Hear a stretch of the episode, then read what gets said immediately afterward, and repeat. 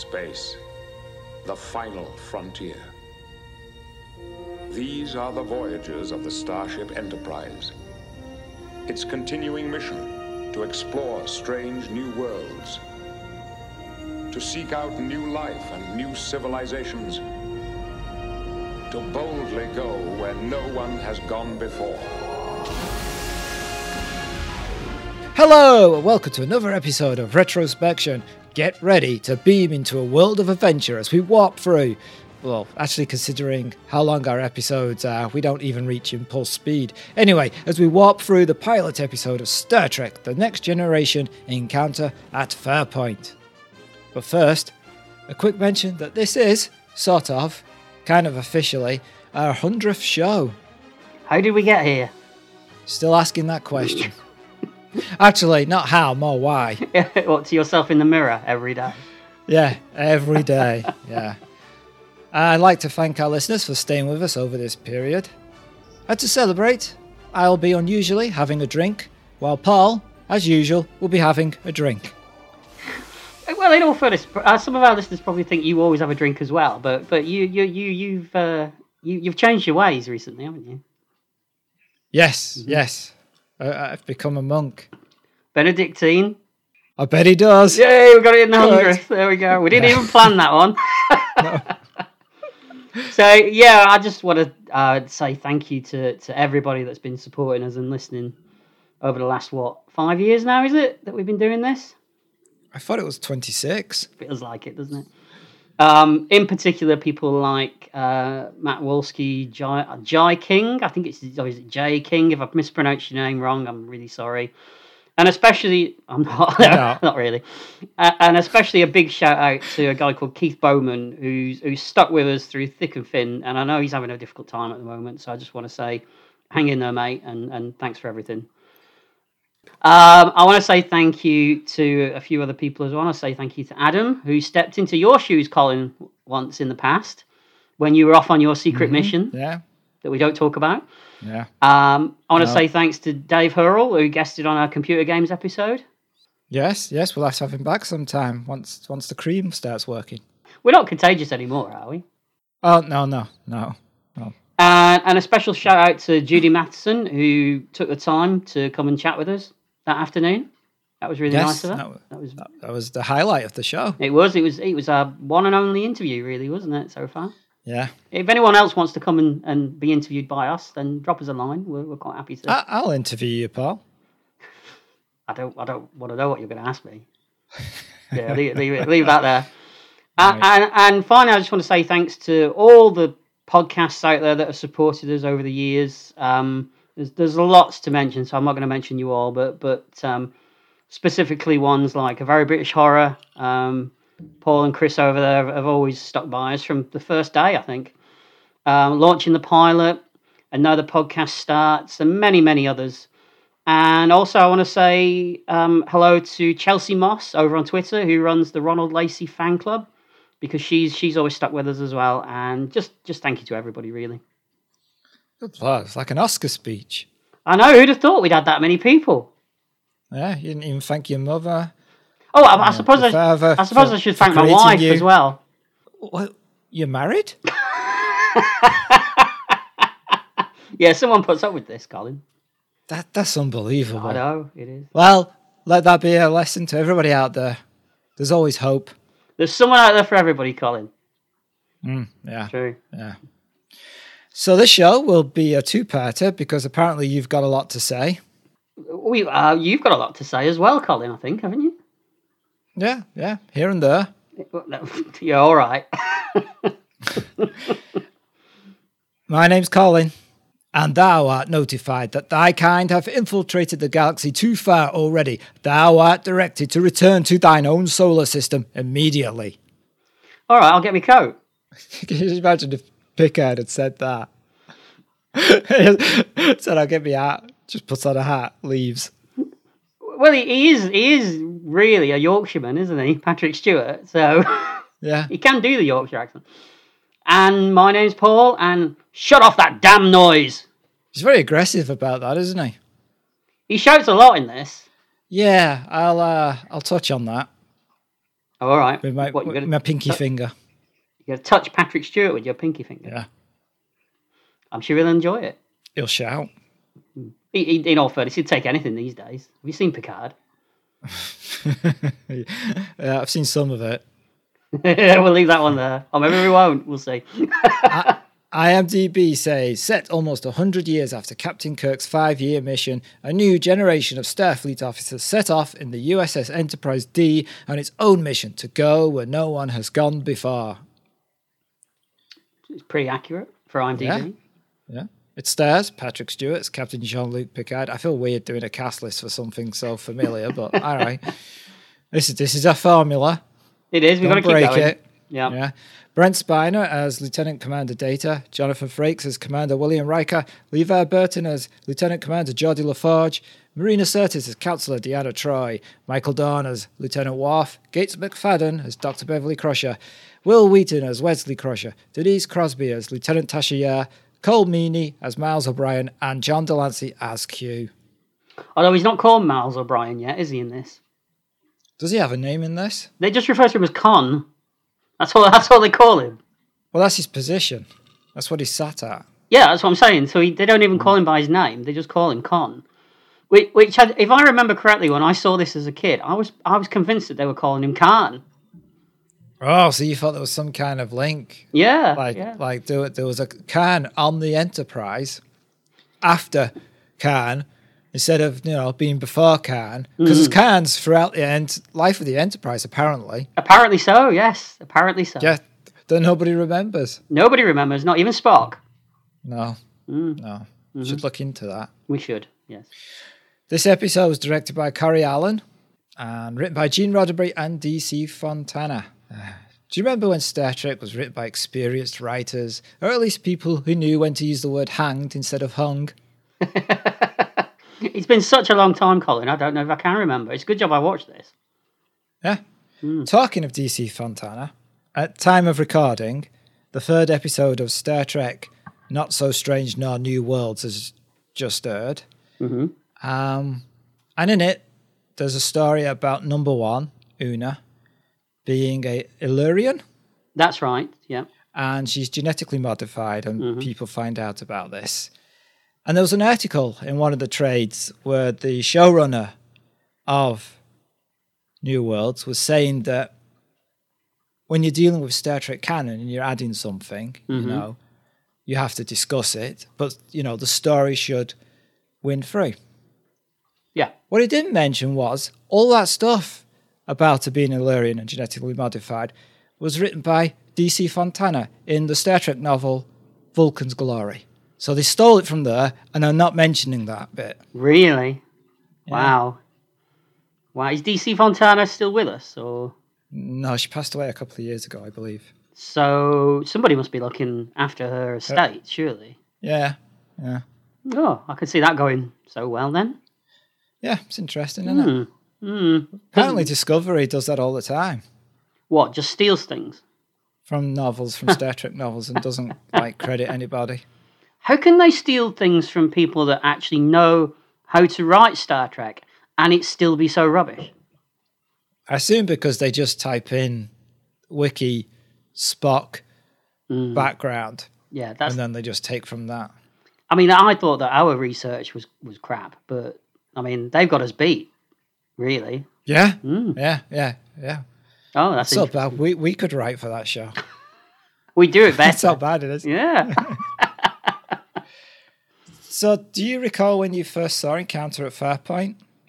Um, no, I, I, there's there's two versions of this, and I'm not sure which one is. Oh, Wait, the truth? Then just like, a, Both are both are true, but I can't remember which Hmm. came first. So it was either, and I'm I'm gonna I'm gonna mention some illegal activity that we got up to in a minute, Colin, back in our yeah, youth. so am I. So am I. But it involves drugs. It's okay. So, do you remember that you used to get a hold, and I don't know where you got them from, but you used to get a hold of these Hmm. tapes that had um, episodes of, of TNG on them, recorded from it was either like RTL or something like that. I think.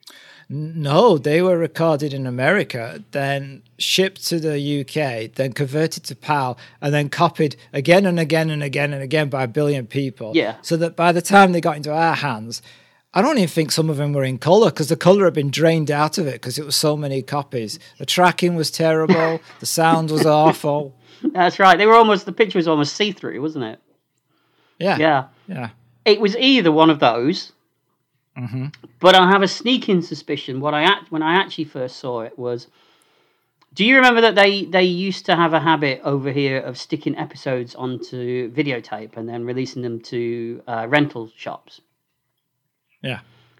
I may have rented it out before I saw it on one of those videos that you gave me. Okay. But on, I honestly can't remember what which came first. So that would have been what? This came what was it 87, 88 was it?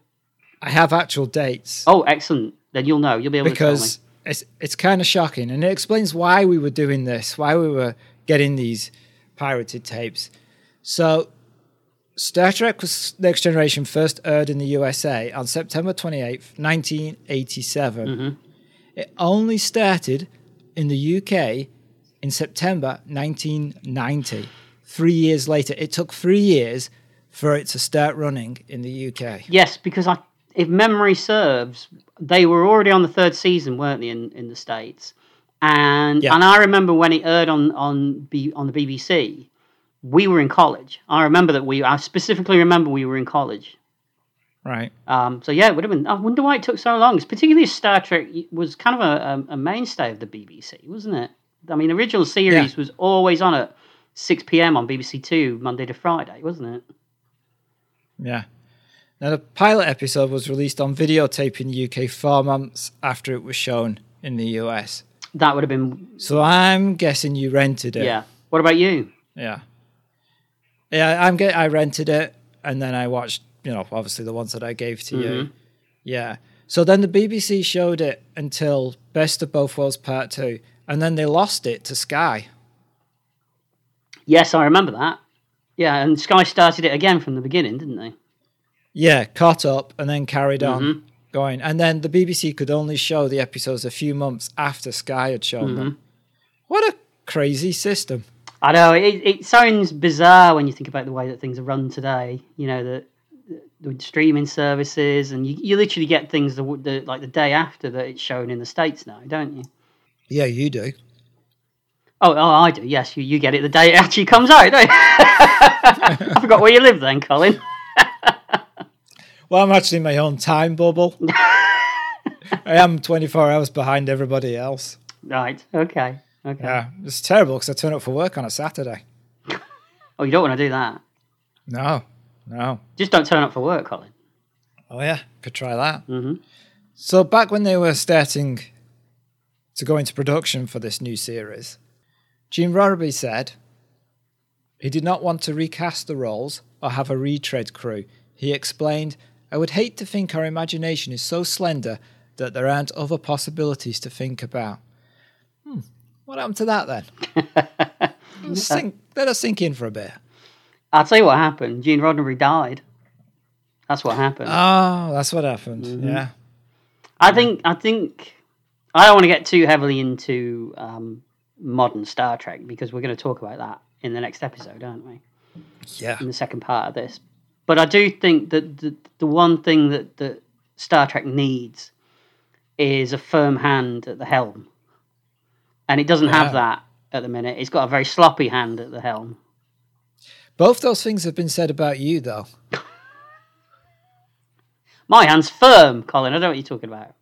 Oh, I grip onto that helm and I don't let go. all right. Mm. right.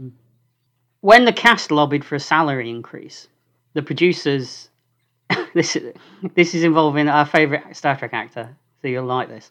The producers instead offered Wil Wheaton a character promotion to lieutenant rather than a raise. All right. And his response was to point out that maybe when his landlord asks for his rent, he should just tell him not to worry, that he's made lieutenant. yeah, that's fair enough. hmm Uh, Worf's head was stolen. Oh, I've I've drunk there a few times. It's a great pub. I think I have as well. Worf's head changed in season two because the original was stolen. That's why he looks different. Who by? Did they ever find out? Never found out. I Yes, suspect might- it was. Michael Dorn. It's in his uh, apartment, yeah, isn't it? that's exactly, exactly what I suspect. Yeah. Uh, when he was first cast, Patrick Stewart was labelled in the press as an unknown British Shakespearean actor. Was he? apparently, so maybe in America. So apparently, Brent Spiner had a sign made up and posted onto his dressing room door that said um, "unknown British Shakespearean actor." I'm sure that went down well with Patrick Stewart at the time. He, he likes a joke. oh yes, he's a barrel ass Patrick Stewart, isn't he? I remember him being on. Um, I think it was. Do you remember when? I think you probably moved by then. When um, Frank Skinner had a chat show over here for a while, and Patrick Stewart was a guest on it. And Frank Skinner's a huge Star Trek fan, and he wanted to talk about Star Trek, and you could see Patrick Stewart starting to get more and more annoyed. To which point, at one point, he turned around to Frank Skinner and just said, "I have done other things, you know, Really? Like what? Life Force." Oh, oh yeah, could have talked about that.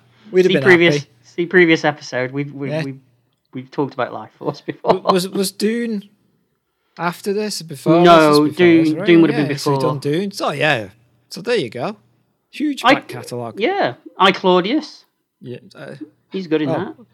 oh, I thought I thought Claudius had entered your room. Hi, Hi, Claudius. Claudius. Yes. How you doing? You all right? Not bad. Duh. Those togas. In um, what did you think of the of the season one uniforms? Because they change in season three, don't they? They were replaced by two piece ones. I like them. What the the two piece ones? No, the, I like the, the ones in the, the we've seen the pilot.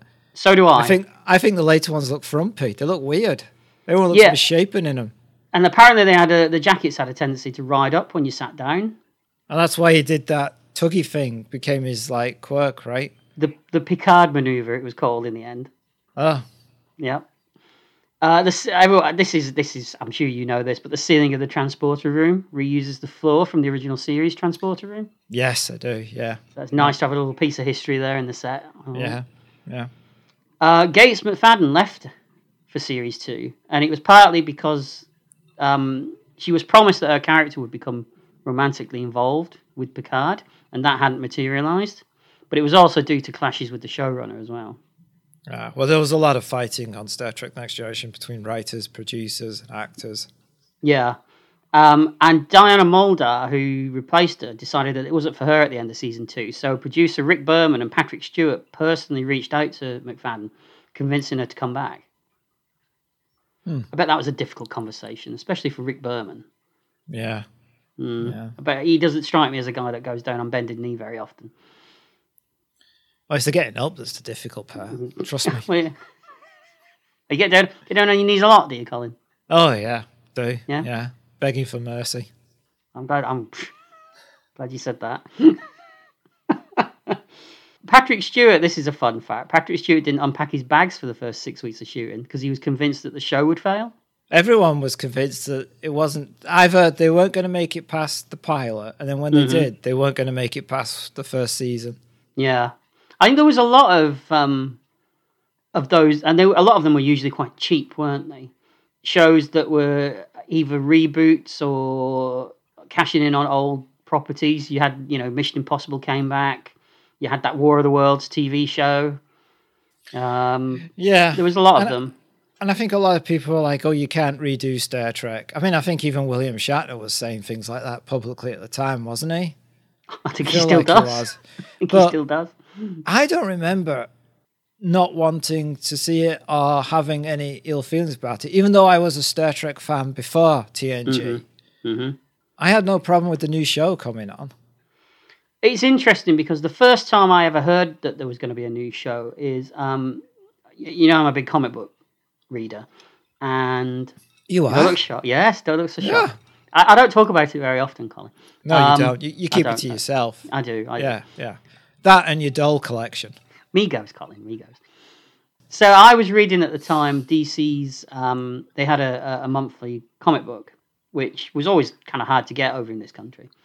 And in the letters pages at the back, they would do little editorials. And the first I heard that there was going to be a new series were, and that was just after Star Trek Forward come out, and they were starting to talk about a new series. No, there wasn't much detail at that point, and I naturally assumed that obviously Star Trek Four ends with them getting a new Enterprise, and they go off for what is supposedly new adventures. Part of me was thinking, Yeah, have a whale of a time. that's it. Part of me was thinking, are we getting a new show with the original cast? And that's what's going to spring off from Star Trek 4. And it was only as things started to develop, and they started talking about um, new characters, and there was going to be a Klingon on board, that I, I started to realize this is not, this is going to be something new and different. And I didn't have any animosity towards that idea. It didn't bother me. It was like, just, oh, I'm going to get some new Star Trek. Yeah, hmm yeah. Now, nowadays, when you hear that you're going to get some new Star Trek, you, you start to tremble, don't you? Well, that's more to do with the people that's behind it than I, I know, else. I know. during those three years of when we knew there was Next Generation being aired in the US and we couldn't watch it except on these occasional tapes, I was getting a Star Trek The Next Generation magazine. Oh, the official one. Yeah, that had like the episode synopsis and bits and pieces Mm-hmm. and interviews in it. So I was buying that. And, I think I was um, subscribing to a Star Trek fanzine. I, I was subscribing to it for years. It was called um, IDIC. Oh yeah, I was a member of that too. Yes, and they used to put put synopsis of episodes Yeah. that were up and coming in there as well. Yeah. So I probably read those before I saw any of them. Yeah, well, it was fun times. It was. It was. It was simpler days, Colin. back Ah then. yes, yeah. yeah. Uh, for his first meeting with Paramount execs, Patrick Stewart wore a hairpiece at the advice of the producers. He had what? A hairpiece. Oh, herpes. No, no, he didn't no, Sorry, I, I misheard. Yeah, yeah. But but uh, after the meeting, they agreed to cast him expressly on the condition that he lost it, that he lost the piece. Right. Yeah. That, mean, you don't want to hide that head, do you? no, this this is distinctive feature, right? It is. It's yours too. Thank you very much. Although I've got a little bit. It's a little tough there. You can see it if you look. Why'd you bother with that? Because I look weird without it, Colin. Do you? Yes. But but you think you look all right now? Well, as good as it's going to get, you know. Oh, all right. Have you Uh, ever uh, gone and shaved it all off? Once, and I didn't like it. Ah, fair enough. So I grew it back. So moving on from my hair. Okay. Oh, Uh, we'll be back to it later. All right, I, I, I, I look forward to that. A follow on from that, though, is that Gene Roddenberry was also initially dead against Patrick Stewart as the captain because he envisioned Picard as a more youthful man with a full head of hair. That's important. Oh wait, people are bald in the 21st century. I guess not, though. It's like money; they don't have that either. right, right. Yeah. Um, eventually, he relented, realizing that Patrick Stewart was the perfect man for the job. And I've got to say that I don't know what you think about this, but as much as Gene Roddenberry is a legend to all the fans, and he is, I mean, he created the thing. Do you think that there's a case to argue that he didn't always necessarily get it right or know what was in what was best for the for the series? Yeah, there's a there's a bit in the uh, Star Trek: The Motion Picture Design book where it talks about how the designers went to this lab to look at the future of computing, and it was all like touch screens and like these like semi-transparent screens that people were moving images around on. Mm-hmm. And this is like in the 70s mm-hmm. and they were like oh this is what we should have on the bridge of the enterprise. And roddenberry's like no no we want portal shaped screens view screens like monitors. Mm-hmm. And they were like oh okay. And that's what they did. So so while gene roddenberry is obviously a great man for inventing star trek he was also a hindrance to it as well sometimes. Yeah, I'd agree with that as well. Um, I mean, he was a complicated man as well, wasn't he? I think Yes, is probably the yeah, best way yeah. of putting it. But a good example, a funny example of how cantankerous he could be.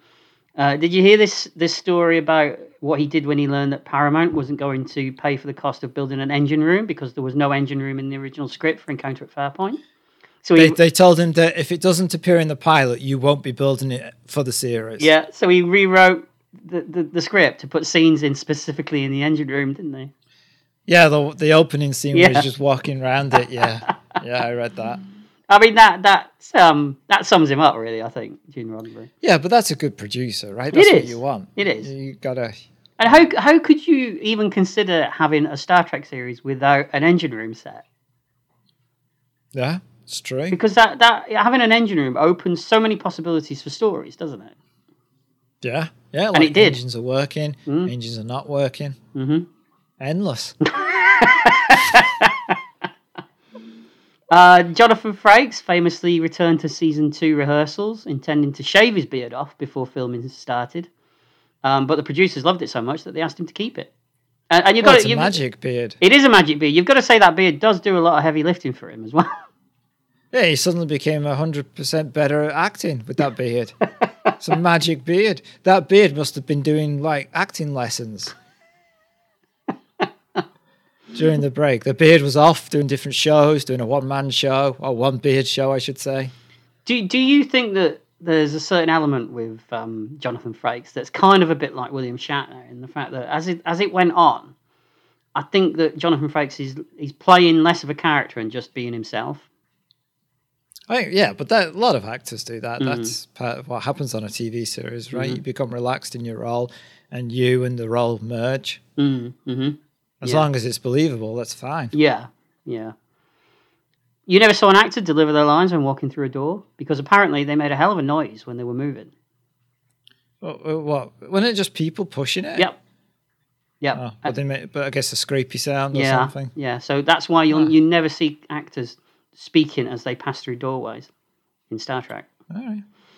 Um, Robin Williams was a huge fan. Robin Williams, not not the singer, Robbie Williams, Oh, okay. was a, a huge Star Trek fan, and he lobbied the producers for a part in an episode. And he was slated to appear in the episode A Matter of Time in season five. Um, you'll know the episode when I tell you. It, um, it ultimately. It's the one where the alien bursts out of an egg and sits upside down in a chair. No, it's not that one. Um, he, he ultimately had to pull out due to scheduling conflicts, and the role was eventually played by Matt Frewer. You know the episode I'm talking about now? Is where he's he's pretending to be um, a guy from the far future, and he's really there to Yes. steal artifacts. yeah, and sell it's them. just stealing stuff. Yeah. right. It's a good episode, It is. hmm and I think maybe Robin Williams in it would have overshadowed it, and Matt Matt Frewer was just it, it, it was fine with Matt Frewer in that role. Yeah, I agree. Q was named after a British fan named Janet Quarton, and Geordi was named after George LaForge, a fan who used a wheelchair. Oh, all right. And Q was originally supposed to be different people. Um, so when the costumes change, it was supposed to be a different Q, but all the Q are supposed to look like John de Lancie. And that's why he plays them all very differently, because that's what they carried through in the pilot, and then they dropped it in the future episodes. I think that that would have been a more interesting idea, don't you? Yes, yeah. Can you imagine the later episodes when he was thrown out the Q continuum, mm-hmm. when he was going to be thrown out by himself? Yeah, yeah. And, I think John de Lancie would have had fun playing that as well. Yeah, yeah. And it would have explained also why Guinan recognizes him as the Q instantly. Be- because they all look the same. Yeah. Yeah. But then she'd recognise him anyway because, you know, Guinan can summon Qs with a magic bottle. Oh, yeah, that's true, that's true. But then forgets that she's met Picard That's right. in the uh, 19th century or whenever it was. Yes, yes, right. She got, she got an odd memory problem. She also, at, so, at some point, she stopped working out too. you can I like to be there that day. What what was that? You know, when she's when she's in like whatever century they are in Picard, and she's going, "Oh, this is a ter- this is a terrible world," and you're like, "Well, you were in the time of slavery, and you didn't really seem to care back then." But all right, when did you stop working out? No, you can't say that, Colin. Oh, No, you can't. All right. Um, I think people listening to us are gonna get. Are we giving the impression that we don't like Picard very much? That the series Picard. Do you think? Oh, I think no. I think we've we've kept that quiet. don't think so. I think it's no one can it's, tell. it's under yeah. the radar. Surely, I think. Yeah, yeah, yeah, yeah. Denise Crosby was initially cast as Troi, and Marina Sirtis was cast as Security Chief Hernandez. Hmm, that could have been tricky. Yeah, yeah. Uh, just Yeah, before yeah. filming, the roles were switched, and Hernandez became Tasha Yar. Right. Better. Do you think they cast Marina Sirtis as Hernandez because um to yes. okay. We'll leave that one there then. Uh, if you zoom in on the Enterprise schematic, which is shown a lot in the show, you can see details like uh, apparently there's a mouse on a wheel in, in the engineering section that powers the engine. Oh, that'd be cool. And there's a Porsche parked in a shuttle bay apparently as well. Nice. Must be uh, Picard's. Porsche. Yeah, it's his midlife Yes. crisis. Uh, that's just the people that do the decals having fun, though, isn't it? Oh, you I think? think so. Yes, hope so. Yeah. Uh, there's a table in engineering that has an item labelled on it, the inf- infinite improbability generator, which is from. Hitchhiker's Guide to the There. Galaxy. I knew you wouldn't let me down on that one. Uh, the Ferengi were introduced, and they were intended to become the main new adversaries. However, audiences found them way too comical. Yeah, yeah, they're not they're not great in the earlier in what's it, the last outpost? And that one's got Armin Shimerman in it playing a Ferengi as well. Yeah, but they, they clearly hadn't meshed out what the Ferengi were like. They, I, I don't think they did until DS9, really, did they? No, and I think a lot of, of what they turned into was probably down to Armin Shimerman. Yeah, maybe. Yeah. Yeah. La Forge's visor was an improvised prop on day one of filming. Apparently, they just used an air filter and a hairband, stuck it together, and there you go, Bob's your uncle. Nice. Mm-hmm. He's not, by the way. what, Bob? He's not your uncle. Yeah. No, no. He's my second cousin's sister. You know, I'm notoriously bad with, uh, you know, family. Just leave it there. The sentence should stop All right, okay. There's no need for any more Okay. words after that. You are notoriously bad. La Forge was originally intended by Roddenberry to be a gay character, okay. but due to Roddenberry's ailing health and eventual death, the reveal was scrapped. You can't see a studio in the 80s going for that anyway, can you? No, not really. During season one, Although it would it would have saved us from the uh, mopey episodes of him spending time with hologram characters trying Oh. to get off of them. that's all he does at one point, isn't it? Yeah. During season one, LeVar Burton would often doze off in his seated position and nobody would suspect because of the visor on his face. Oh, that's cool. That's a job you want, isn't it? I was going to say, I envy him that. Yeah. I'd love to be able to do that. The, the original concept for Troi was that she would be, you'll like this one. The original concept for Troi was that she would be a sexually voracious four breasted alien. I think there's a lot of Gene Roddenberry's work in that, I think. Yeah, I think so. Wow. what do you mean What? I can't have a four breasted alien? Yeah, I wonder why they didn't go for that. I don't know. Uh, and this was an interesting um, fact, and it makes sense in a practical scenario, but it doesn't make sense from a story scenario. There was originally meant to be a transporter room that was, was supposed to be adjacent to the main bridge. So that makes sense. But Roddenberry vetoed it, as it made more sense dramatically to be able to have characters have conversations in the turbo lifts on their way to the transporter room. Right. Yeah. So I can see well, both sides to it. There's always dodginess with the transporter beams. It's like why why can you beam to the bridge and why why bother beaming to the transporter room if you could beam to the bridge? I'm sure there must be a, a logical reason in Star Trek fandom. Does that? Yeah, that's true. I never thought of that because I mean they, they just pull people from anywhere and move them anywhere they want to. So why do they have to stand on those pads? Yeah. Mm. Maybe they have to. No, I've got nothing. No. well, well, you could make something up like. Yeah, no, I can't. I was going to say maybe the the DNA or the what is it the pattern. You have to do it once. Yeah, Yeah. but then they beam up aliens who've never been on the Enterprise before, so that Yeah. doesn't work. No, it doesn't. No. No, no. no. Let's not talk about it. Yeah, yeah. It's one of those Star Trek things that, we, that people just don't talk about. Yeah. The DeForest Kelley cameo was uh, a very late addition to the pilot. Um, it came about after a meeting between him and Roddenberry. Apparently, Kelly said that he'd be honoured to do it, and he even insisted on only getting his scale salary for the appearance. Uh, and it is his final TV appearance ever in his career. And they don't mention that it's Dr. McCoy in the episode. They It's never mention him by to. It's name, referred to as Admiral. Mm, but we all know it's McCoy, don't we? Oh, yeah, yeah. Mm-hmm. And the last thing is that the Battle Bridge set was originally built as the bridge for Star Trek: The Motion Picture. Yeah, yeah. How many times did we see the Battle Bridge? That's about twice. Is that it in the entire seven years? They never use it again, do they? I don't think so. They must use it at some point. I can't remember though. I think they use it again in the first season, and that's about it. Yeah. In fact, they don't separate the saucer very often, do they? I think, I think, can't even remember another time that they do it apart from when it happens in generations and they crash it into a planet. You know why they do this in this episode? It was to pad it. Oh, really? Is that the case? Yeah, well, originally this was only supposed to be an hour, and there was a big argument about it being 90 minutes. Roddenberry never wanted it 90 minutes. So Mm-hmm. the Q stuff was added to make it 90 minutes. But then Corey Allen, who is a well known TV director, he's directed lots of TV in the 60s, the 70s, 80s, whatever, he shoots fast. But also, not only does he shoot fast, but his scenes are fast. That he, he starts the scene as late as possible and mm-hmm. finishes it as early as possible. So he was go he was shooting too quickly and it wasn't going to come into ninety minutes. So then they came up with an idea of padding it with this. And there are other scenes of padding where Worf walks to engineering. Mm. That's just mm-hmm. padding to make it ninety minutes. Yeah. So that's what it came about. Oh, right. I didn't, I didn't know that. Shoots fast. Yep. You know somebody else that does that, don't you, Colin? Yeah, you. All right, let's set those phasers to stun and get on with the show. Let's.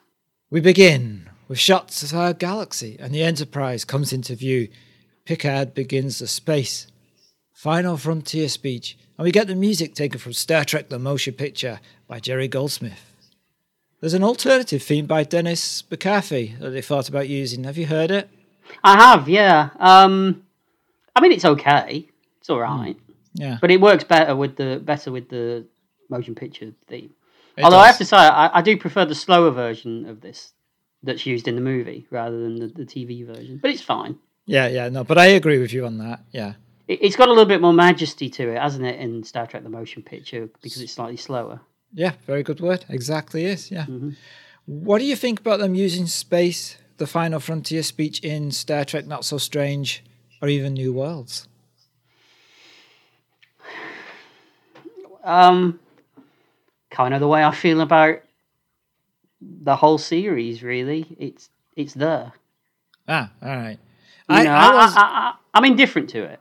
yeah, I was indifferent to it. Then I heard someone explain why they were annoyed about it, and I thought, well, that's actually an interesting take. So they love original Star Trek, and to them, space, the final frontier, is Kirk's first log. hmm because it's the first time he's taken the Enterprise out, right?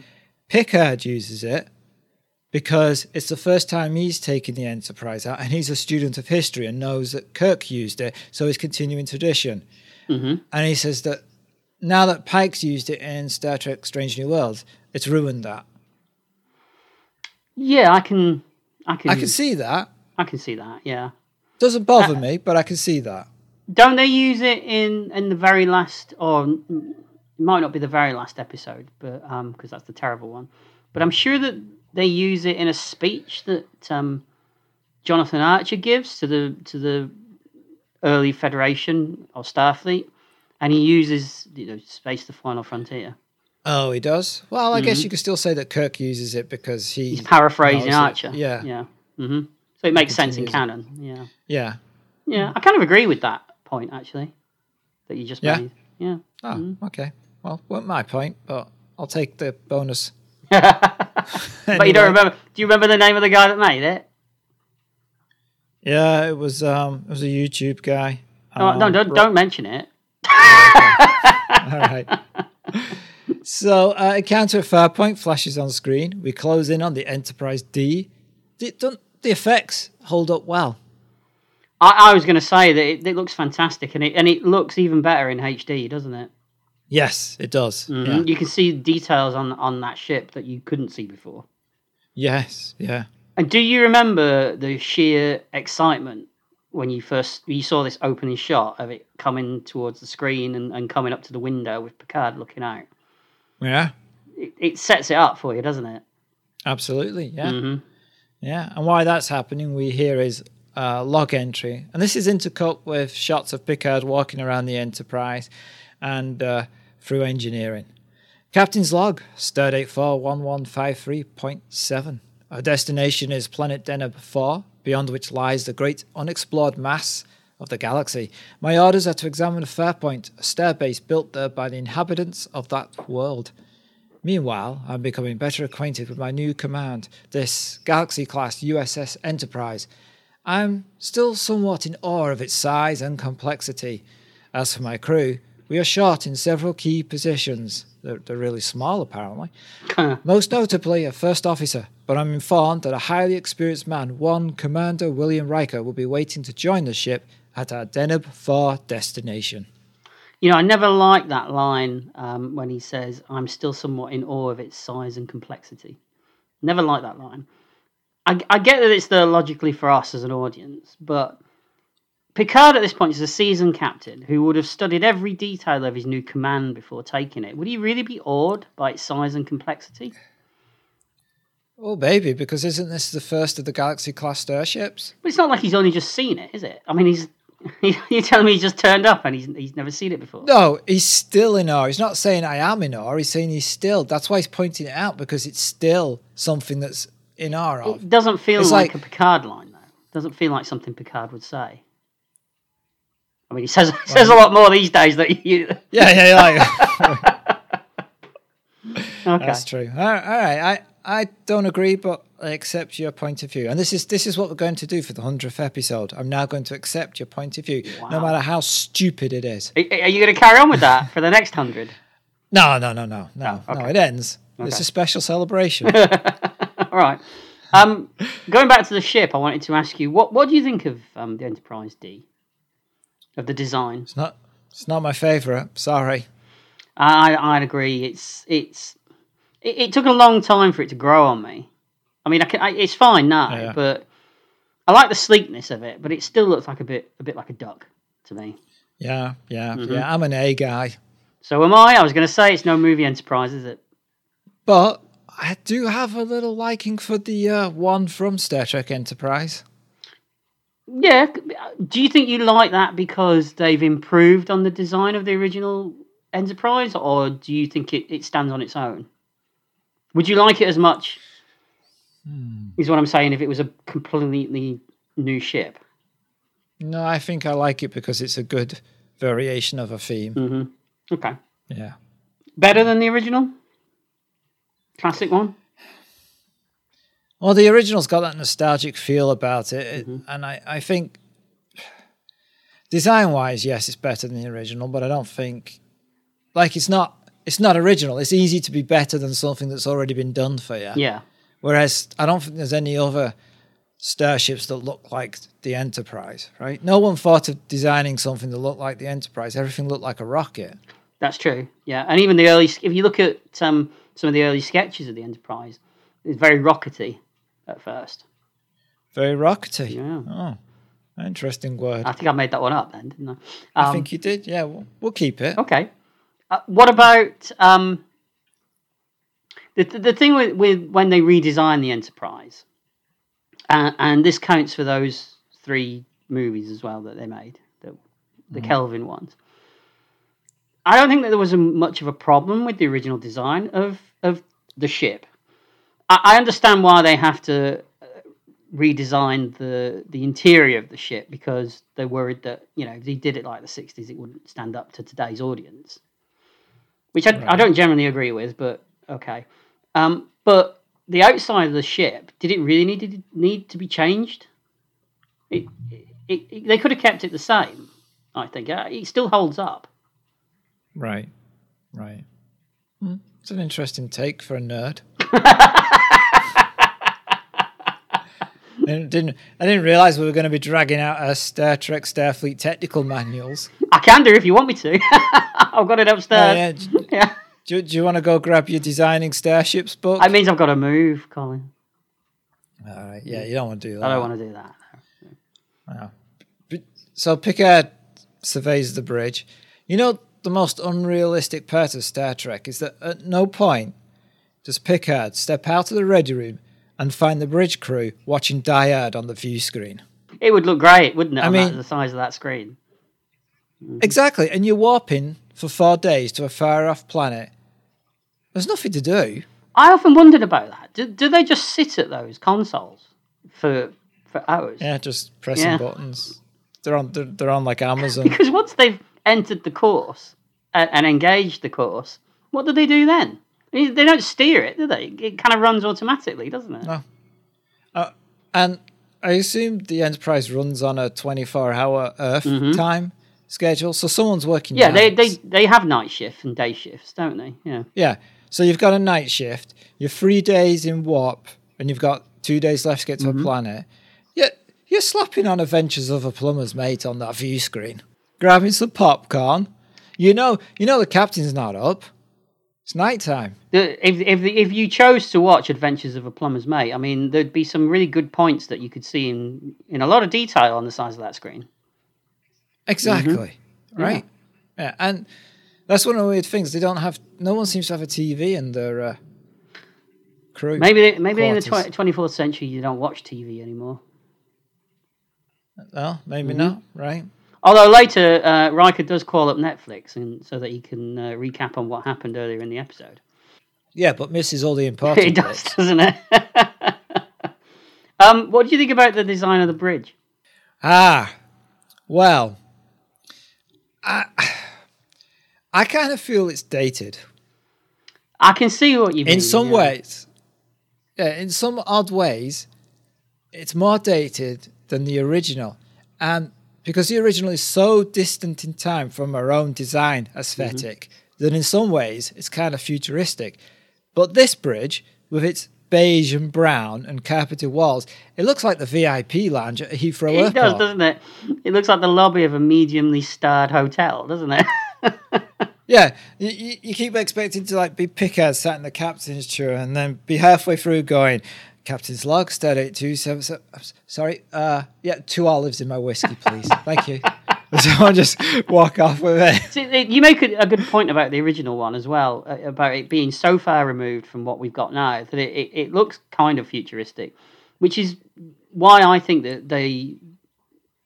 You don't. You, you, you could still carry off the original series design in a modern TV show. I mean, Star Trek Continues, the, the online fan produced show, proved that. Yeah, at no point was I watching that going, oh, this looks terrible. Not at all. No. No. No, this is something Paramount should have done. They should have. Uh, they could have done their own Picard and their own Strange New Worlds and all that stuff, but they also should have bought Star Trek Continues and put money into it and let them do their own thing. Absolutely. And that way, the fans that like Star Trek old style would have been thankful for that and enjoyed that, and then the new fans would have been watching the new stuff. I completely agree, and, and it would have engendered so much more good feeling from the fans towards the new shows. I think as well, Yeah. because they Yeah. got, like you say, they got what they wanted. So, but Yeah. no, no, no, you you can't give the fans what they want anymore. no, that's true. You're not allowed to do that. So Picard walks towards Lieutenant Data. You will agree, Data, that Starfleet's orders are difficult. Data sees no difficulty in simply solving the mystery of Farpoint Station. Picard sits in the captain's chair alongside Deanna Troi. Ah, Troi's space girl uniform.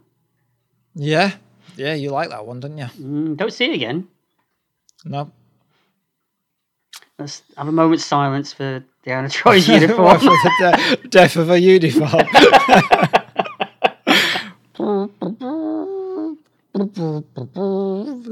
There's the title of the episode: "Death of a Uniform."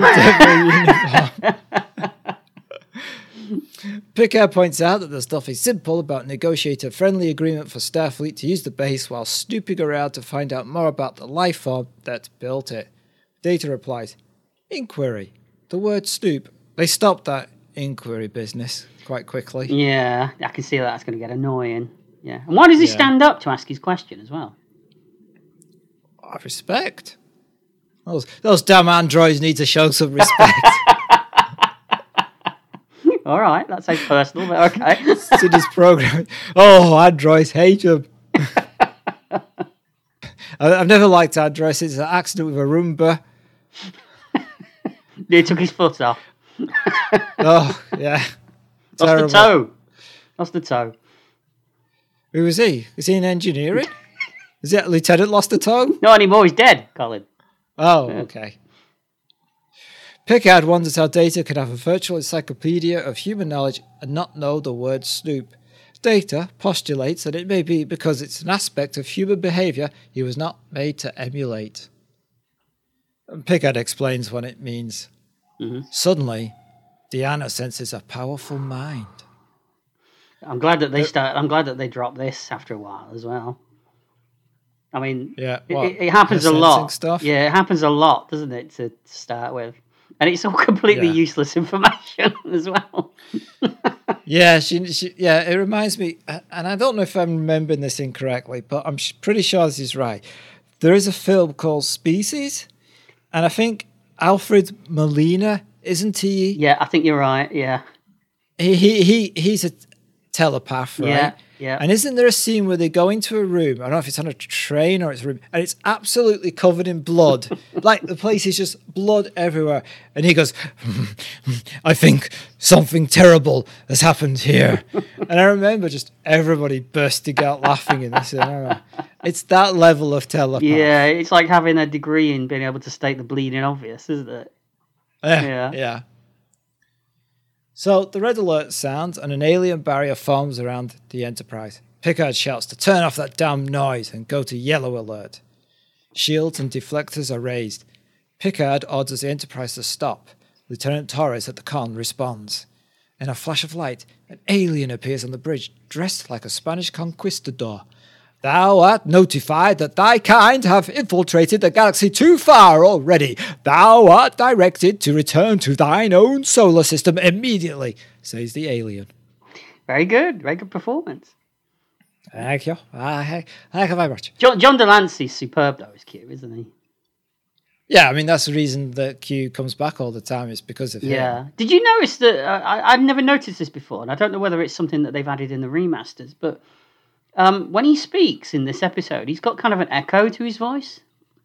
Oh, I don't think I noticed. Yeah, it echoes when he talks, like he's a powerful being, you know, and he's. Uh, did they drop that later? Was that your, was, was that your powerful being it impression? was, yes. Yes. Oh, Yeah. okay. People, Yeah, it, alright. funnily, people couldn't see it though, so you know, it's wasted. Oh, all right. But you saw it. yeah. Yeah. Mhm. Yeah, you're wasted. I know. Picard asks the alien to identify itself. He reveals himself to be Q, but doesn't speak in the singular. Two security officers arrive, but Q places a barrier across the turbo lift door. Q tells the crew that they should go back whence they came. Lieutenant Torres steps forward with a Type 1 phaser. But Q freezes him. He falls to the ground. Did, did you notice? Did you notice that he took that phaser from under the console? No, I didn't. He's like a like a barman in a bar. Yeah. He's got like a shotgun under the bar. so if so if they all got Type 1 phasers, has Picard got one under his seat? That's an interesting thing, isn't it? It, never comes up ever again. He's got a little, he's Yeah. a little slot underneath, and he pulls it out from under the phase. It's very subtle. He's got a little what? Slot. He's got a little Slot. what under? Slot. Oh, okay. All right. Yeah. Can you imagine like like P- Riker's doing something and Picard just slowly reaches under the chair and he's going like, "You're annoying me, Riker. Don't make me. Don't make me reach for the Type One." It, it, it, makes sense though that they would put them in Yeah. places where they needed Yeah. them. Oh yeah, I'm happy with Mm-hmm. it. Picard orders Data to call for medics. Data doesn't use his com badge or speak. He just presses some Mm-hmm. buttons. Now let's talk about communication in Oh, Star Trek. So, how do these badges work? So you you you you're on a planet. You hit the badge and you say, "Riker to Enterprise." Mm-hmm. Where's that message going to? The bridge? Yeah, because if you don't specifically say a person, it's not going to go to a particular com badge, is it? It'll just go to the bridge. I was just some guy in the toilet. it's like, why is you calling me? so you go Riker to Picard. Mm-hmm. So if you're saying the specific person, I assume it goes to their com badge. hmm Yeah. Okay. But there's no privacy. No, because I presume that the sound's So, coming out of the com badge, isn't it? Yeah. So so Riker goes, I don't know. He goes uh, Riker to uh, La Forge, and La Forge goes La Forge, eh?" and Riker goes, have you have you seen what Diana's wearing today? And he's like, "Mm, she's she's she's right next to me, right next to me. you know, there's no. So how does that work? And then people don't. Did they? Sometimes they double tap to turn off Yeah. the badge. Sometimes they don't bother. I, So I, I, sus- if they don't bother, they're like, yeah, he's like, all right, yeah, Captain, got it. "Oh, I need a shit. Ah, ugh." and everyone's like, yeah, uh, to Riker, your badge is still on, but come badge, come, come badge still It's on. like when you go for a pee in the middle of us recording and you, you leave your uh, Bluetooth, Bluetooth things on. Right, Yeah. Um, Yeah, but then I'm always singing that is you true. know, the French national That is anthem. true. The, our go for a listeners just don't get that side of it, do they? No. Mm-hmm. Um, yeah, I think a lot of it comes down to probably lack of direction and people remembering how they're supposed to work, and they just just don't do it. Right. Which is why I, I think the communicators in the original series were a better idea because you have to, you actually have to flip them open and then close them when you're finished. yeah. Although there's no privacy on those either. No, but you're not going to be. you're not going to be. You're going to take your communicator into the toilet with you, which you haven't got a choice with you when you were in the com badge. You're not going to take the actual Right. physical communicator, the big flip open thing, into the toilet with you, are you? May- Maybe there's a shelf outside the toilets that people just take off the com badge and put it on and then go in the toilet. But the thing is, there's no there's no identifying mark on How do you know you? How whose do you know you picked up your own picked one? up. Mm. Yeah, there's like five all in a row, and you're like, ah, which one's mine again? oh, mine's the one with the chip stains on. That's mine. Slap it on. It's got it's got it's got mushy peas on it. Yeah, I had lunch. that's, that's a good point. It fell in, it fell in my it fell in my fish dinner.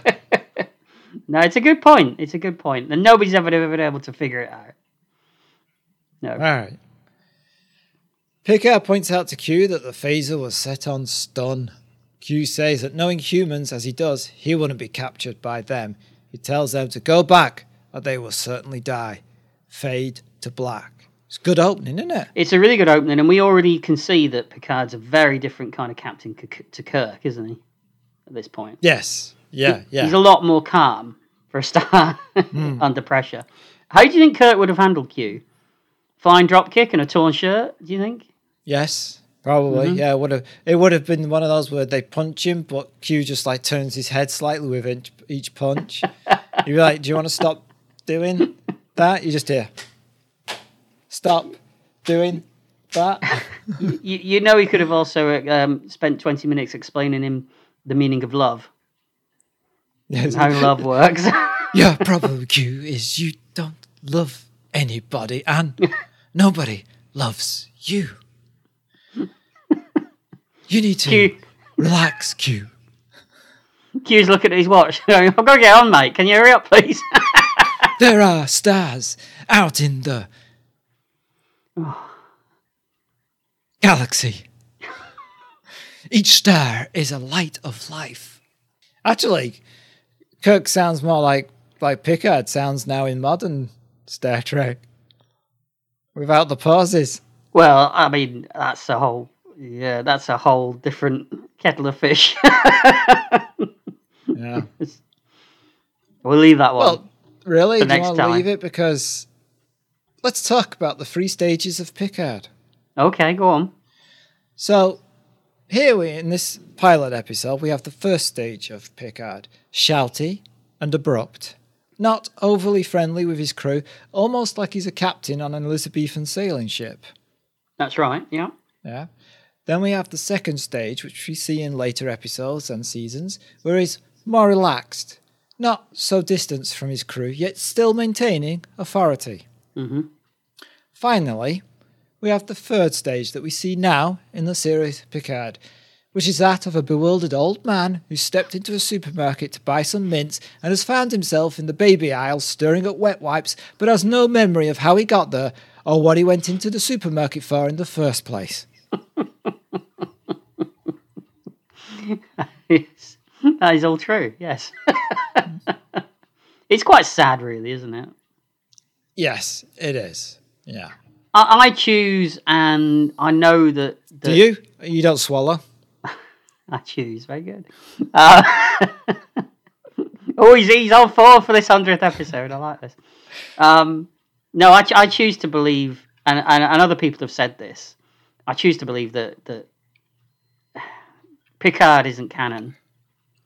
It's not for me. It's not. Okay. No, no. This is no, he's not the same man. Right. He's a completely different character. completely different. So a question, a question for the end of our second episode or second part of this episode is: Has Picard ruined Star Trek: The Next Generation for you? So think about it All right, get I'll think about it.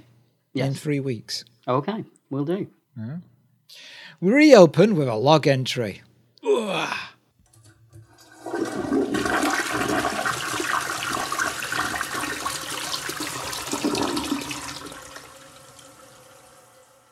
Captain's log, supplementary. The frozen form of Lieutenant Torres has been rushed to sickbay. The question now is the incredible power of the Q being. Do we dare oppose it? Q talks about how quickly the centuries go by and wonders if the humans would respond better to this. He changes into a US military uniform from around the 1960s.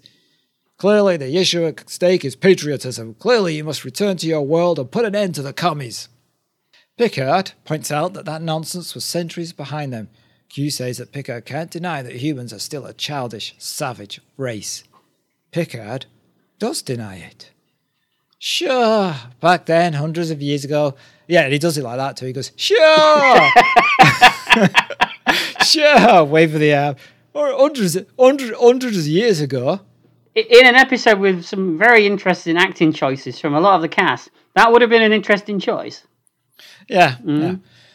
But back then, hundreds of years ago, but not now. Even then, they had started to make rapid progress. Q responds, Oh, you want to review your rapid progress?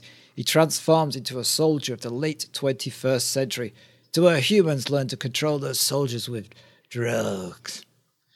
Worf, it's. All right, is he Charles Manson now? yeah. Worf interjects to the captain that Lieutenant Torres' condition is better. Q box him and Worf asks for permission to clean up the bridge.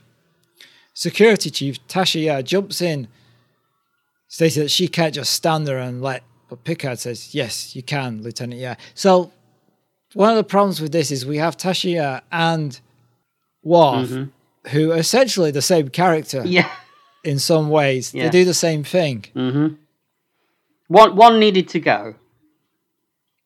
Yeah, Yeah, yeah. and one Uh, does. it not a. It's not a great idea. Denise Crosby clearly doesn't quite know what she's doing at times, or how she's Uh, going to approach the character, because some of her acting choices are very strange. Yeah, that was a problem a lot of the actors had on the pilot episode. Gates McFadden had to redub some of her lines because in this her first scene was the one in the shopping mall area, and she plays it irritated because she didn't know what the character was or anything about it. And then mm-hmm. later on in post production, she'd realized it, and they let her go back and redo her lines. Marina Sirtis is embarrassed by her performance in this episode again because she just didn't have a feel for the character. Mm-hmm. Yeah, so yeah, there's a you lot can of see that it. going on. Even Patrick Stewart at times feels like he's he's still trying to find his way. There, there is Yeah. a really good scene that's going to come up towards the end of this first part um, that feels like it's clicked for him a little bit. But we'll talk about that. And I'm sure you, you you probably feel the same way about that scene as well. Q continues with his history lesson that humans went into space and humans found enemies to fight out there. The same old story all over again. No, says Picard. The same old story as the one we're meeting now. Self righteous life forms who are eager not to learn but to prosecute, to judge anything they don't understand or tolerate. Q uses this as an idea. Prosecute and judge. What if they know the humans only too well? Picard says they have no fear of the true facts about them. Q tells him that the next time they meet, they will proceed exactly as Picard suggests and vanishes in light. Worf says the only thing to do is fight, and Tasha agrees fight or escape. Picard turns to Deanna. Sense anything, Counselor?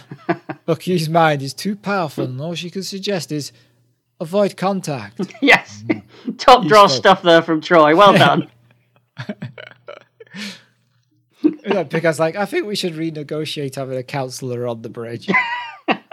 I, I think that by the end of this episode, he'll be getting a, a few resumes and, and checking over them before before he continues. I think so, yeah.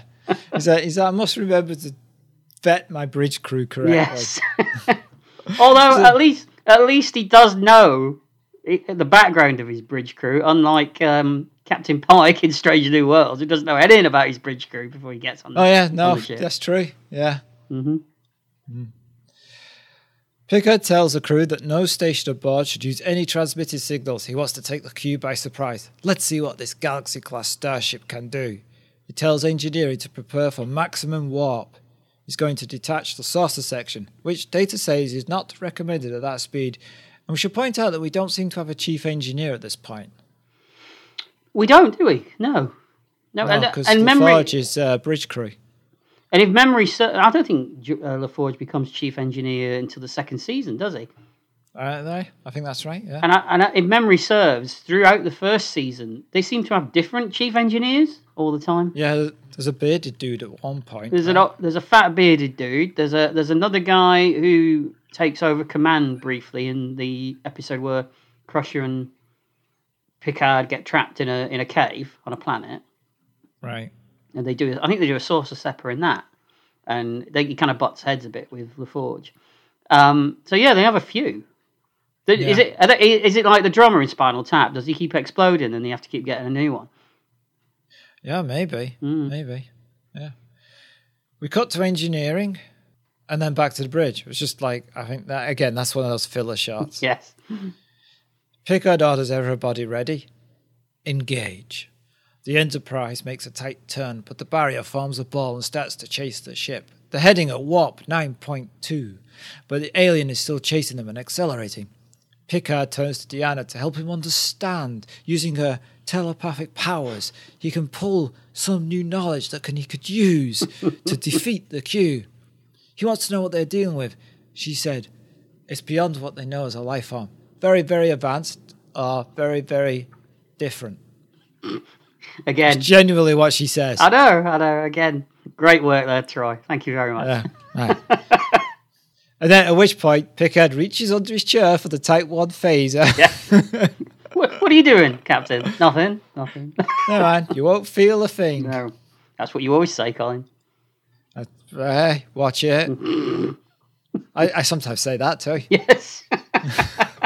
They, they put the alien ball on screen and they can see it accelerated towards them. They're not outrunning it.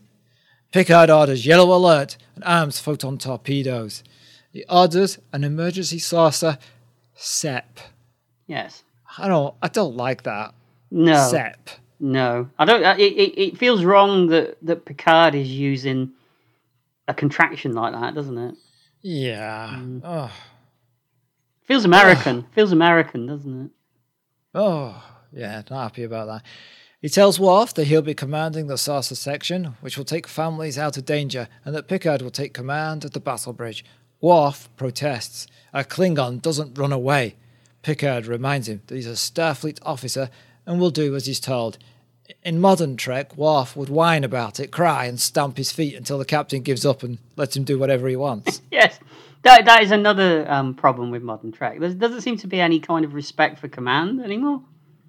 no, there's no rank There's or no- hierarchy. People just do what they want, whether when they want to do and it. the, I mean, it's just they just do it because they feel it's right. Yeah. Feel, there's that f- word "feel" again. F- fe- feelings. It, it, it always You u- the majo- it always used to amuse me as well that in this bit where when they change positions, you know, they they sw- you know when when Worf takes command of, of, of the main bridge and they they the rest go to, um, they do it in a very sort of um, it, it's almost like they're they're they're casually strolling around without a care in the world.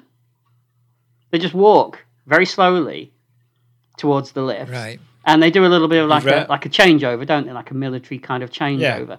And it's only as I got older that I realised that that is probably how trained personnel behave in a crisis, isn't it? Very calm Yeah, and orderly. Orderly. Yeah. Yeah. So I, I like don't it now. panic. Yeah, I like it. Don't scream. Mhm. Don't shout Yeah.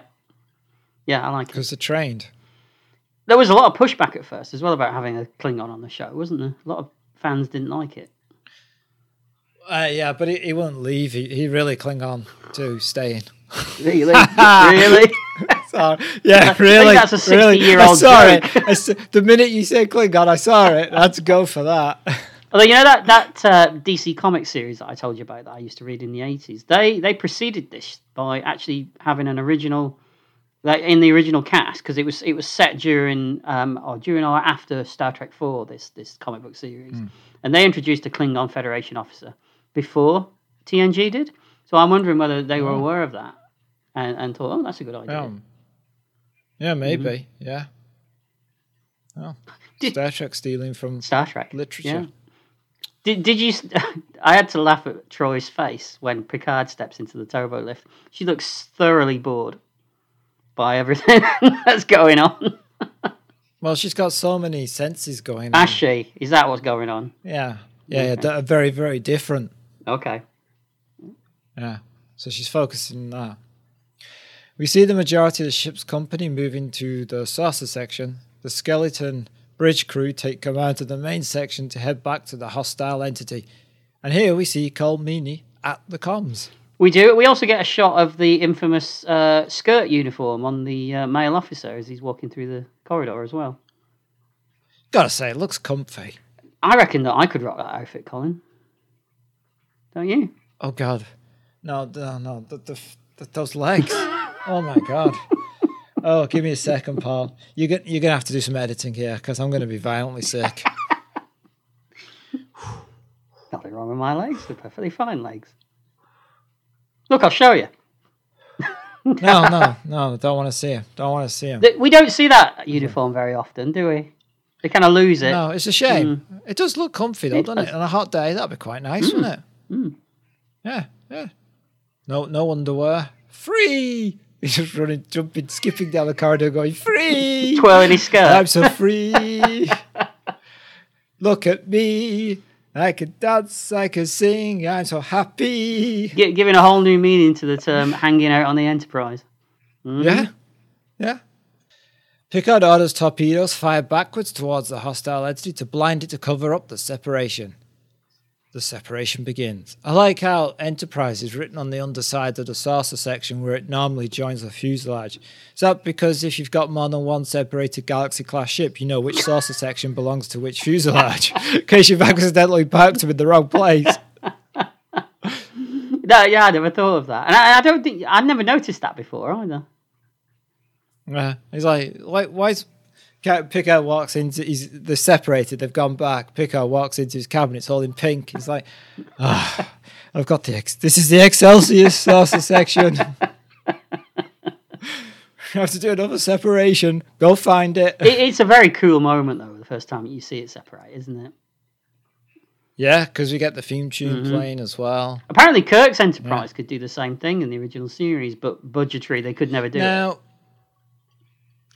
I've heard this. Is that true? Did they think of that at the time, or is this just retro? I think in the book, The Making of Star Trek, that came out in the 70s, they mention it.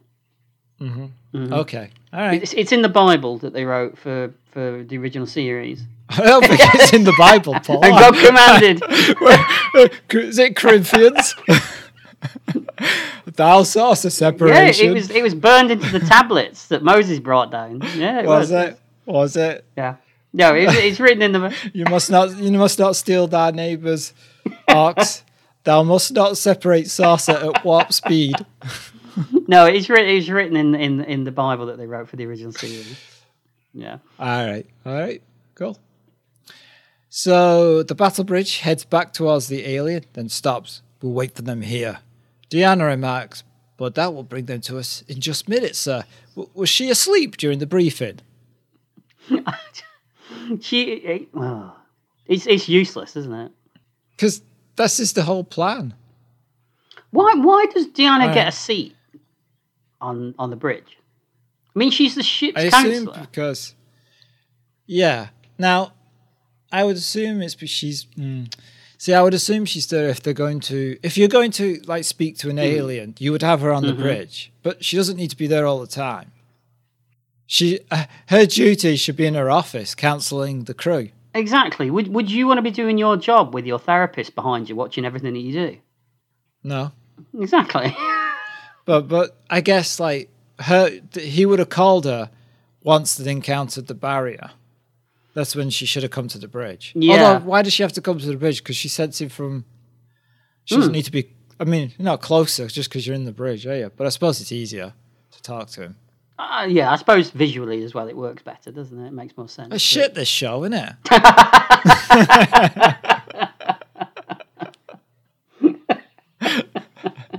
it ruined it for me. Yeah, close it up. We're done. Yeah, we're done. So Tasha wants to fight. Picard reminds her about the power of the entity. She thinks for a bit and says she was wrong. that they should try to distract the alien from going after the saucer section. I like that little section Mm. Yeah, it's good. Yeah. where he's like, you know, think about it. Mm-hmm. He's a big bloke, this Q. Yeah, which leads into why he does what he does in a moment. Yeah. So Picard orders a surrender to be announced on all languages, on all frequencies. Although, why all languages? Because Q obviously speaks English because he's met him. Well, yeah, but you've got to be sure, sure, haven't you? Yeah, yeah, yeah. When you surrender and do it properly. So I'm guessing that the, he, his idea behind this surrender is that um, there's no point in fighting, so just play along and look for an opportunity later, perhaps. Well, and buy time for the saucer section. hmm hmm This, this is a terrible first day on the job, isn't it? He could have had better, really. Yeah. Just ease him in. Like, have, have you had a day this bad? First day of the job. Usually, it's it's like you can't get your password to work on your computer, right? yes. That's as bad as it gets. You don't suddenly meet an alien entity that's about to kill you all. That's a really bad first that day. is a bad first day. Yes. Yes. Yeah. The alien reaches them and the barrier forms again around the ship. There's a flash of light. A Picard, Data, Deanna appear to be in some kind of futuristic but medieval courtroom with a baying crowd around them. So this means Miles is left alone on the bridge. He must be thinking it's his luckiest fucking day ever. We'll get to that when they come back. yeah. yeah. Uh, I'm still unsure about that scene. We'll talk about All it. right. A man acting like a court usher orders that all prisoners must stand. Picard sits, and Tasha follows his lead. Yes, she does. I, I'd never thought about that, but yeah. Yeah, yeah, I like that. Data finds the surroundings historically interesting. A Picard recognizes it as being mid 21st century, the post atomic horror. I never really buy that this is meant to be Earth at some point in the past. I mean, I get that it's post-apocalyptic, but it just feels a bit too alien to be to be Earth. But it, it's, well, it, it's not, uh, it was futuristic for us. It's mid 21st. No, no, no. I get that. Yeah, but it doesn't feel Right. it doesn't feel Doesn't. Earth-like. And and are you telling me that that? So when is Enterprise set? Enterprise is set in. 21st century. 23 something. No, it's not. Not Enterprise. Oh, uh, sorry, Enterprise. Sorry, yes, go on. It's Yes. set in twenty-two something, isn't it? I think so, yeah. So in less than hundred years, they go from this to what the world's Yeah. like in Enterprise. Yeah. Okay, all right. Seems a bit hard to believe, but okay. Well, there you go. all right, Life is hard to believe, Paul. you're telling me. The usher orders everybody to rise for the honourable judge. Deanna points out they should heed caution, as this is no illusion, but is real. Mm. I'm going to ask you something about that in a minute as well. Oh, all right. A soldier orders the criminals to their feet and fires his gun in the air. Q appears sitting on a throne that glides through the air on a large arm. He's the judge. The soldier steps out and orders Picard and the others to their feet. He fires into the ground. Tasha loses her shit completely and kicks him in the chest and knocks him down. Q says, You are out of order, but not to Tasha, to the guard. Another soldier steps forward and fires at the fallen guard, killing him.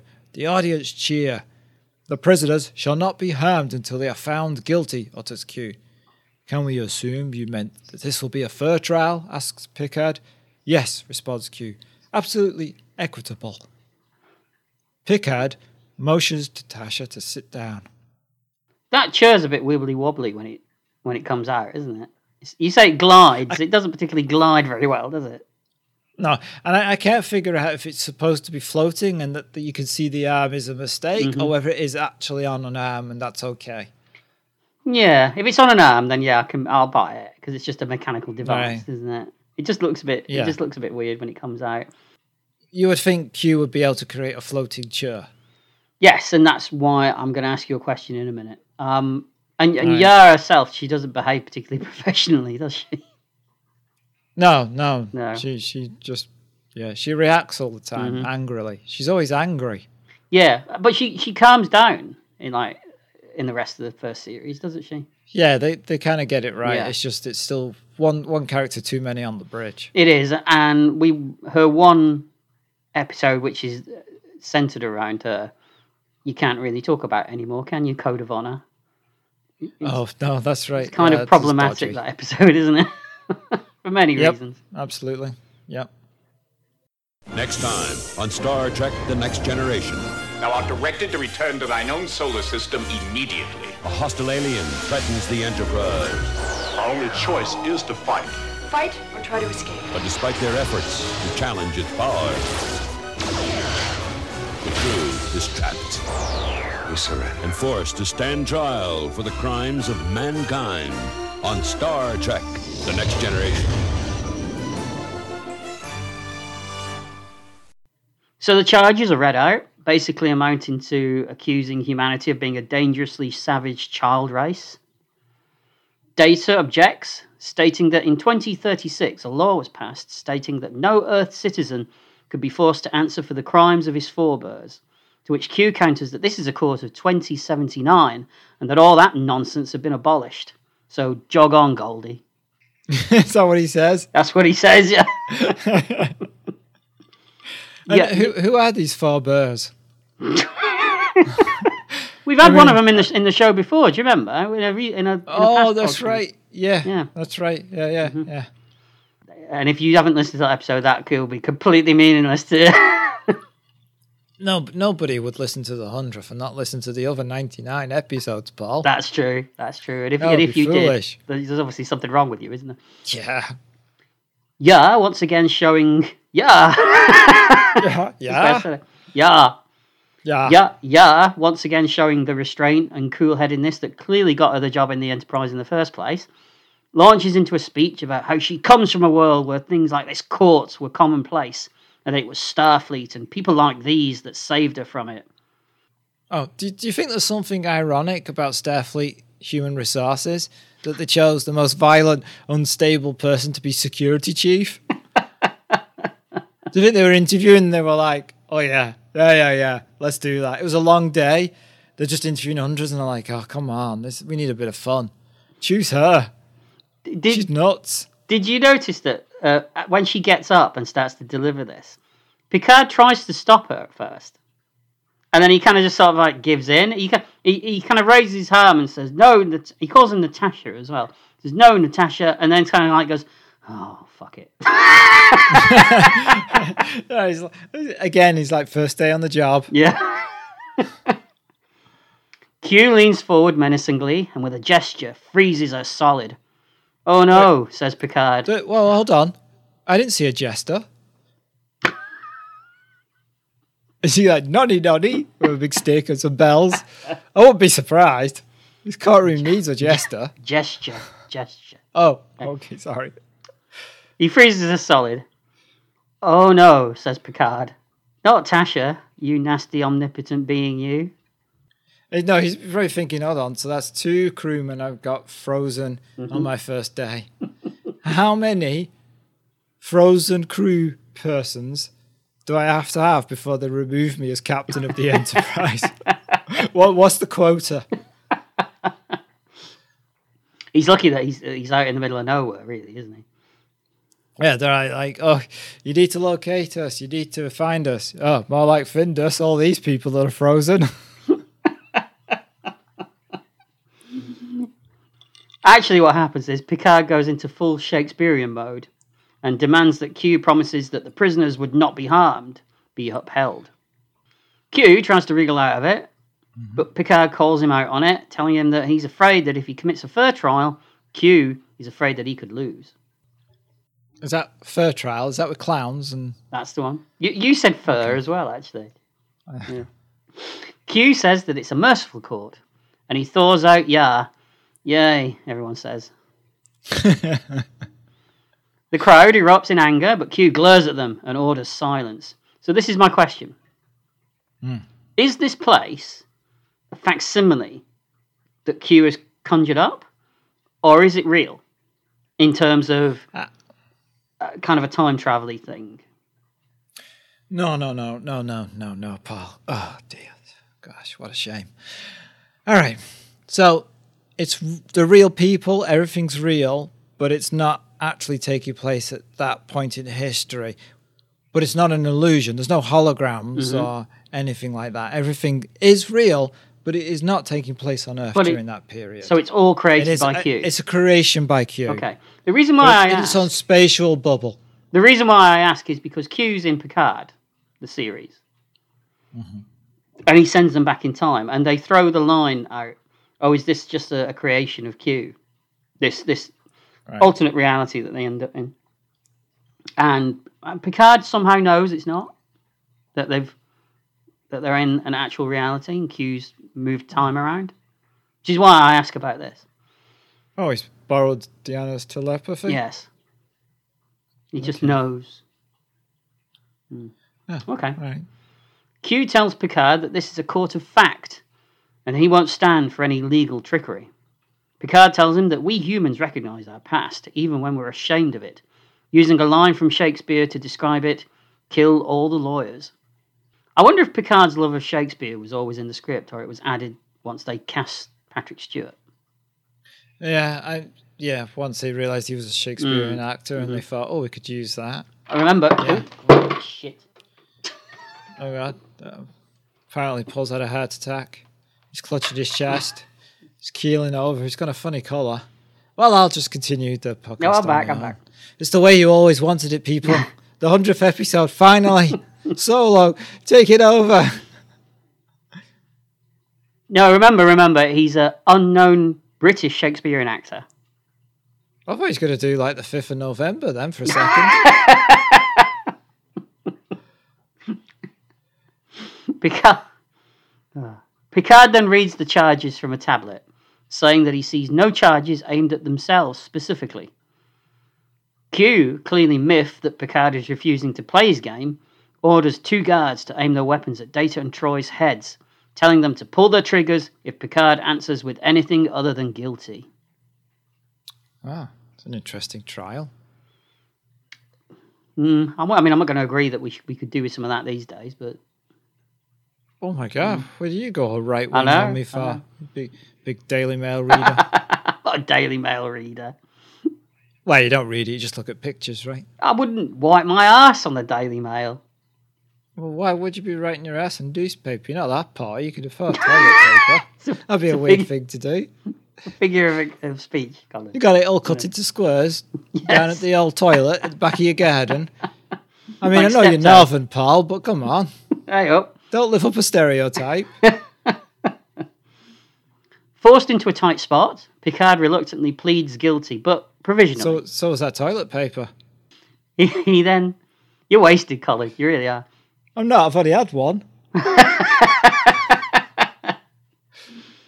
He then tries to use Data's weird playback function to use Q's own words against him regarding his insistence that it will We don't see that trial. too often.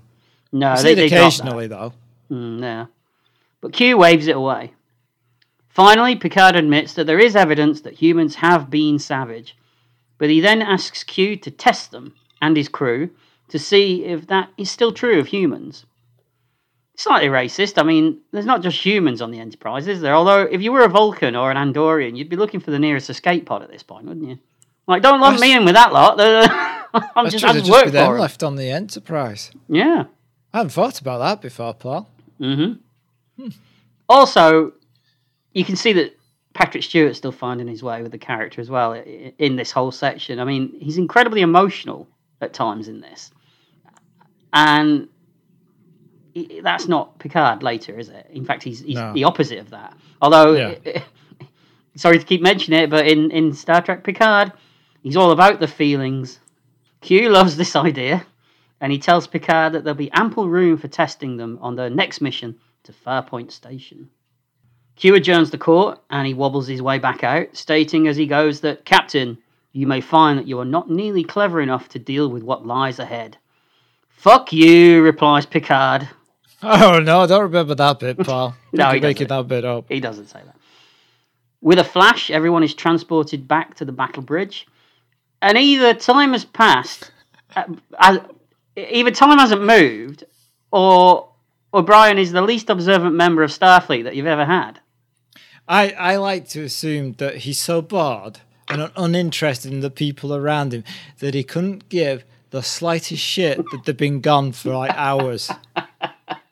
because yeah, they reappear and he's just like still typing away, and then he just kind of goes, looks around, like why didn't they do a line where like Picard goes, says something like, "Did anything happen while we are away?" and he go, Yeah. "Away, sir." Yeah, But uh, it doesn't. It's just it's just like away. I, I just assumed that he's so just couldn't give because he, he's a transporter guy.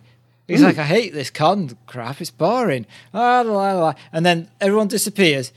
He's listening to music. Didn't notice. Got headphones in. He's like la la la la la. why should he care anyway? I mean, they haven't even been bothered to learn his name. That's true. Hmm. Yeah, Yeah. yeah. Maybe he's like, I don't think I'm here. So why should I, why should I pretend? no one cares. So O'Brien asks them if anyone knows anything about Farpoint Station, as he thinks it sounds like a dull place. And you're right, he looks thoroughly bored, doesn't he? Yeah. Oh, we've heard that we may find it rather interesting, replies Picard. Oh, yeah, Captain, where'd you hear that? Well, I was just taken by, and then, oh, really? When did that happen? I'll show you the video after. It'll miss out the interesting bits. Riker's going to watch it. So we cut to Farpoint Station and a log entry by William Riker. I nearly said William Shatner then. William T. Riker. William T. Riker, yes. Do you think the T was added because it sounds a bit like James T. Kirk? Got to have a... I assume it's William Tactical Riker Well, Ri- Riker is kind of a. because he's tactical with the ladies. he is. He, well, he does that maneuver with that chair whenever he sits down, doesn't he? That's because he has a bad back, right? It is. Yeah, and that's why whenever he The one. whenever he talks to anyone who's at conn or ups, he, he puts one foot up onto the, the side bit Right. because it takes the pressure off his I guess back. if you got a bad back and you're standing up like 12 hours a day. Mm. And he's very rigid when he stands up as well, isn't he? Yeah. Do you ever notice though the Riker maneuver when he exits a room into a corridor? There's always like a female crewman walking past. He always does a quick glance at Yeah. her, like he's looking at a bottom. He always checks her out, the other he? way. Yeah. He always checks her out. Yeah, always. That's got to be a thing that he just Mm. added himself, isn't it? Naughty Riker. Slap on the wrist. yeah. Personal log, Commander William Riker, stardate 41153.7. I've always wanted to do this. That's me saying that. Oh, is that, would be a weird, that would be a weird Riker, Riker's log. He's like, oh, I've always wanted to do this. The USS Hood has dropped me off. Delete. Do it again. just, just one for the friends. Don't spoil it for me. The, U- the USS Hood has dropped me off at Farpoint Station. He sounds very northern Riker as well, doesn't he? Yeah, yeah, he does. It's He's weird. dropped me off. USS Odd, Yeah, Odd has, has dropped me off on planet. I'm stopping off. Oh, I'm stopping off for a fish It's shop warm. supper on the way home. Yeah, don't drop me badge in it. Yeah. Not again. has dropped me off at Farpoint Station, where I await the arrival of the new USS Enterprise, to which I have been assigned as first officer. Meanwhile, I've been asked to visit the Farpoint Administrator's office in the Old City. Most insincere sounding log I've ever heard. Paul. Thank you. I was, that's what I was going for. Ah. A- And, we see a shot of the hood um, as it as it flies away from um, the planet, don't we? And it's the uh, Excelsior model, isn't We it? We see the back of it too, and and the trunk, and we see the the boot, and we see the sides. Not just the hood, Paul. We see the whole damn ship. We do, we do. And it's the Excelsior model, isn't it, from the movies? Yes. We see an establishing shot of the station on the planet, and it looks like a gleaming spire surrounded by desert with an old city by the side of it. Ah, right. Nice. Riker is walking through what looks like an old tunnel, and he reaches doors that open, allowing him into the administrator's office. He's an older man with long grey hair, and he's dressed in robes, and his name is Groppler Zorn. That's a great name for a pro wrestler. Groppler Mm-hmm. zone. Mm. It would be, yeah. And in the recorder, it's Groppler Zorn. Well, he's going to need another career after the end of this episode anyway, so he might as well. he is, yeah. They talk, and Zorn asks if his accommodations have been comfortable. Luxurious, replies Riker. That's steady. Yeah. yeah. Uh, How many stairs on Airbnb, mate?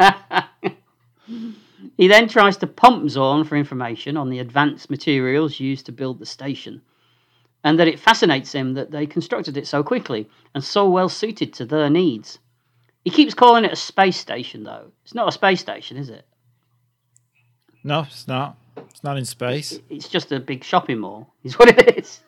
Yeah. It is, yeah, basically. Zorn is a bit on the shifty side, and he distracts him by offering him some fruit. Riker looks for an apple, but not seeing one, he, he declines. But suddenly he notices a second bowl of just apples on the desk, which he swears wasn't there before. Zorn hastily asks him if his failure to notice it makes it any more unwelcome. Not at all, replies Riker, taking a huge bite out of it, saying, delicious. Of the most disgusting looking apple I've ever seen. I mean, it looks like it's smeared in wax. Yeah, it doesn't look real, does it? No. No, it looks I, horrible. I remember as a kid that we used to have one of those fake fruit bowls on on like the uh, dinner table in the center of the dinner table. Looked like that. You know, they used to do that here. They put petroleum wax on apples to make them look shiny. Really? That can't be Yeah. good for you, can it? No, you have to clean it off. I, I do remember as a kid licking one just to see what it tastes like. what? A petroleum wax? A, a, a wax apple on a in a bowl of wax fruit. you licked a wax apple. I did, yes. Was this when you were in that special school? the one where they didn't let you have sharp objects? We, we said we'd never speak of that. Oh, there's that, that, that boy again. He just licks wax objects. Tasty. I just let him go. He's happy. He's happy. Look at him. Look at his cheery little fat face. It looked, I wasn't fat then. It looked it looked nice, and I wanted to know what it tasted like. I wanted to see if it tasted like a real apple. Did it? No. Oh, what a disappointment. Do you know how it tasted? Um, let me think. I'm guessing it tasted waxy. That's right. Yeah. Yeah. Tasted tasted a little karate kid. Wax on. Wax off. All right, steady on. You spent a lot of time waxing off, didn't you? Zorn then appears to address Thin Air, angrily saying that you've been told not to do that. It could arouse suspicion, and if that happens, we will have to punish you. Who's he talking to? This this is how I imagine you are when you're on your own in the house. Talking to Thin Air.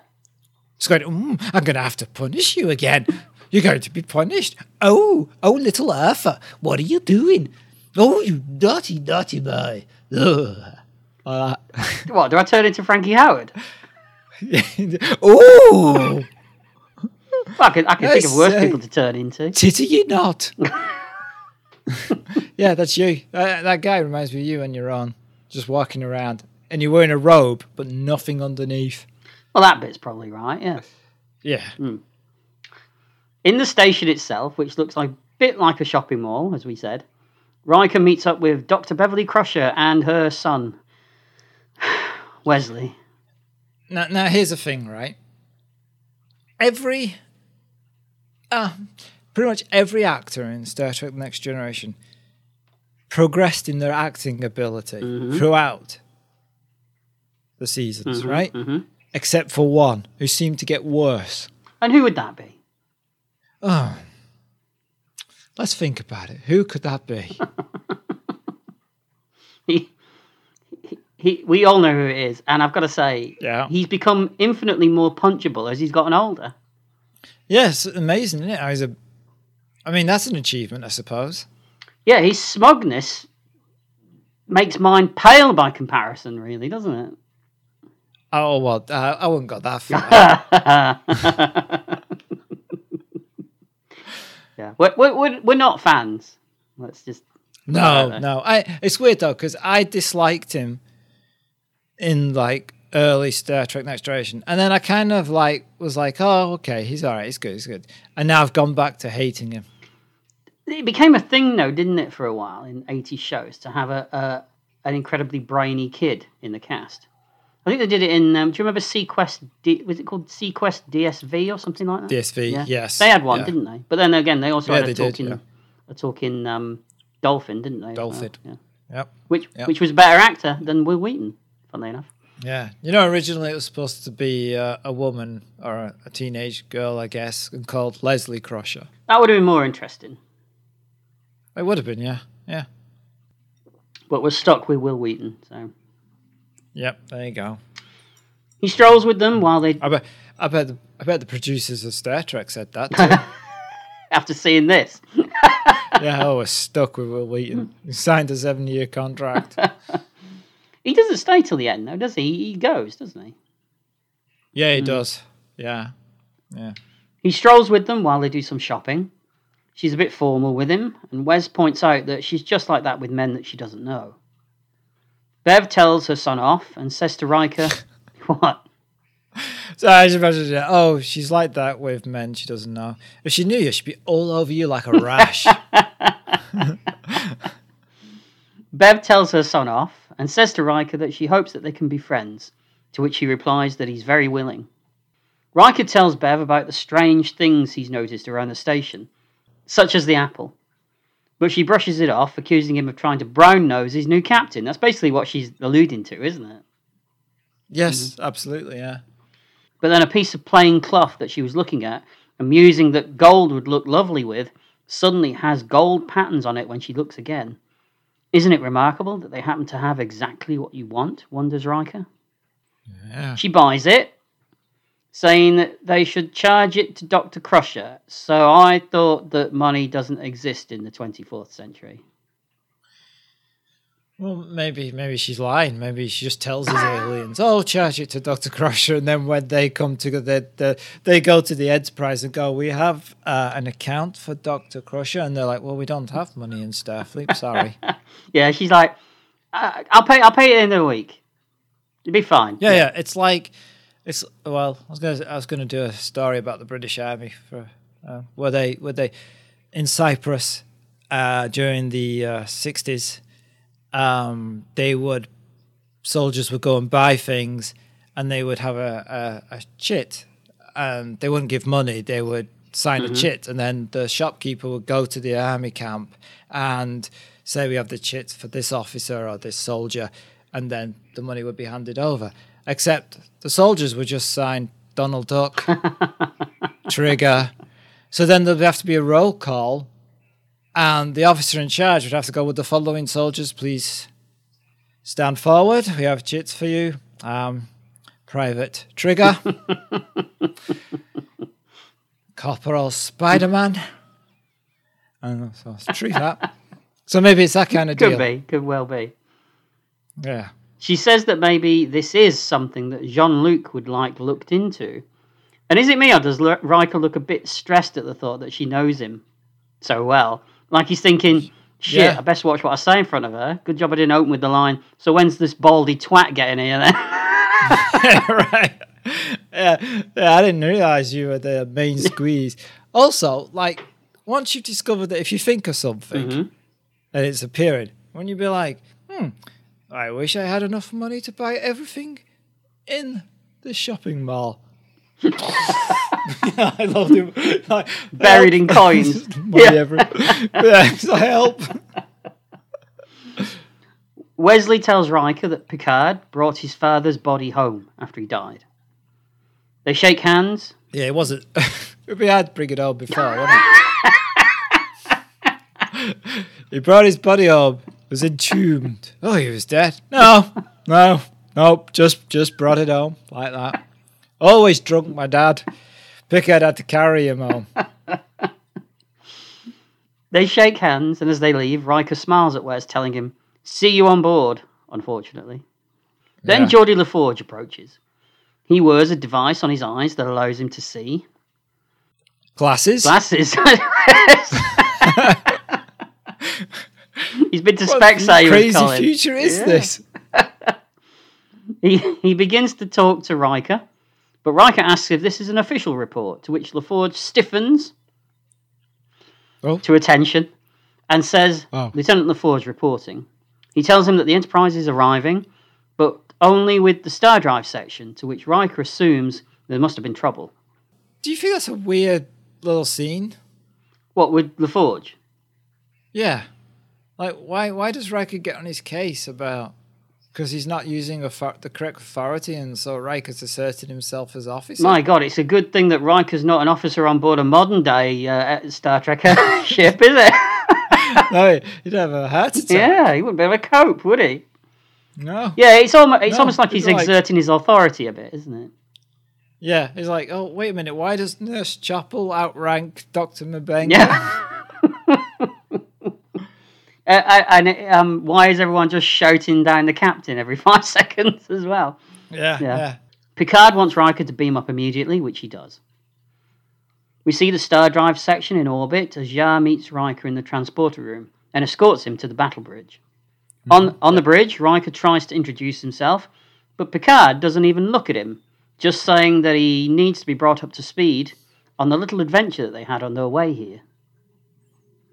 What's going on here?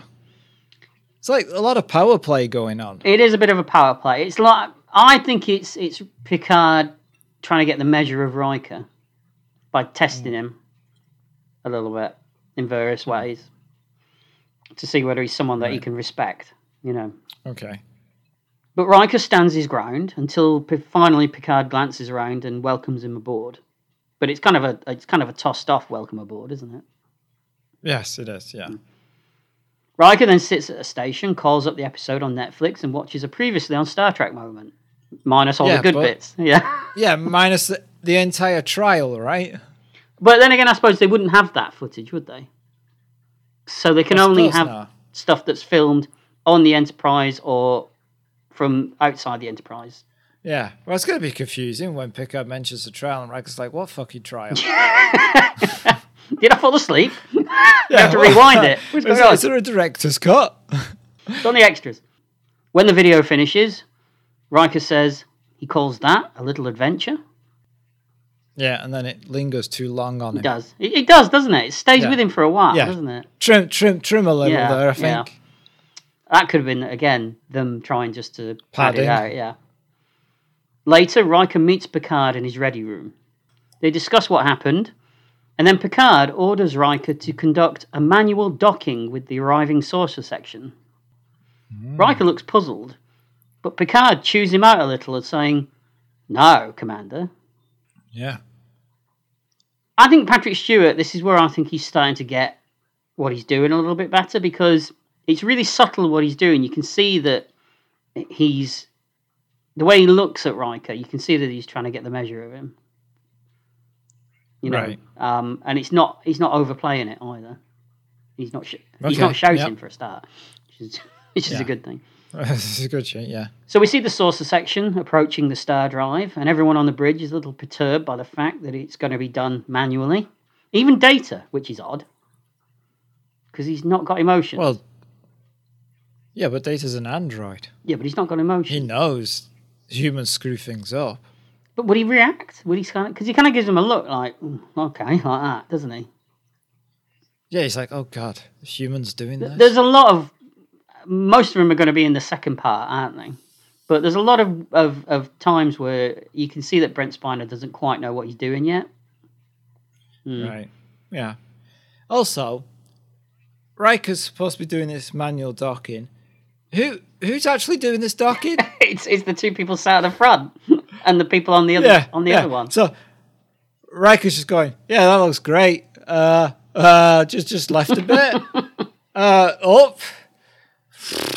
Whatever. What what do you think? Yeah, yeah. Slow down Yeah, I mean, a true manual docking would be him sitting down at the controls and flying it in, wouldn't it? and doing it himself. Yeah, but but old Miles O'Brien, old nameless O'Brien, is doing it.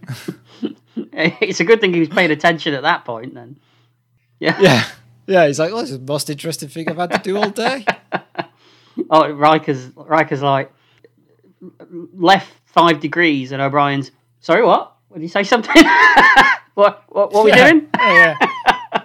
Yeah, I know it'd be funny if he, he did that. He went like left five degrees, and Master went, yeah, five degrees. I think I think you're I think you're putting a little bit too much of yourself into this. In, in, increase speed. increase speed data. Yeah, Increase speed. But anyway, he executes the maneuver perfectly. Hooray. The ship is whole again. Later, Picard is stirring a cup of tea in the briefing room and he's talking with Riker.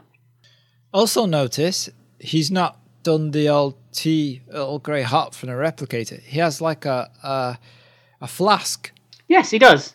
on the tray. does. Yeah. Yeah. They've, they've, they've obviously Guess the replic rep weren't working that day. offline. Yeah. Yeah. Yeah. Deadpan, Picard tells him that he handled the fairly routine maneuver quite well. Uh, sorry, who is Deadpan Picard? Is he Jean Luc's brother? Is he like his gangster brother? hey, we got talking about Deadpan Picard. He's gonna wipe you out, man. He uses a Type Two face. You want to be careful what you say because the writers of Picard will think that that's a real thing and include it. They like, yeah. I was like, why is this guy- character called Deadpan Picard? That's his brother. I mean, forget the fact that in Picard they've wiped out his real brother. Yes, it's never mentioned He, once. he doesn't get a mention. Not once. Not once. nope. Um, Picard questions Riker's attitude that a captain shouldn't beam down on away missions, pointedly asking if captain's rank means nothing to him. But Riker explains that it means everything to him. Picard wonders if second guessing his captain is a bit presumptuous. But Riker asks for permission to speak candidly, and Picard stares dead into his eyes, replying, Always. That's a nice moment. One thing about this scene is like I can imagine being the captain and then it's like going, so you don't think the captain should beam down to dangerous away missions? No, sir. Hmm.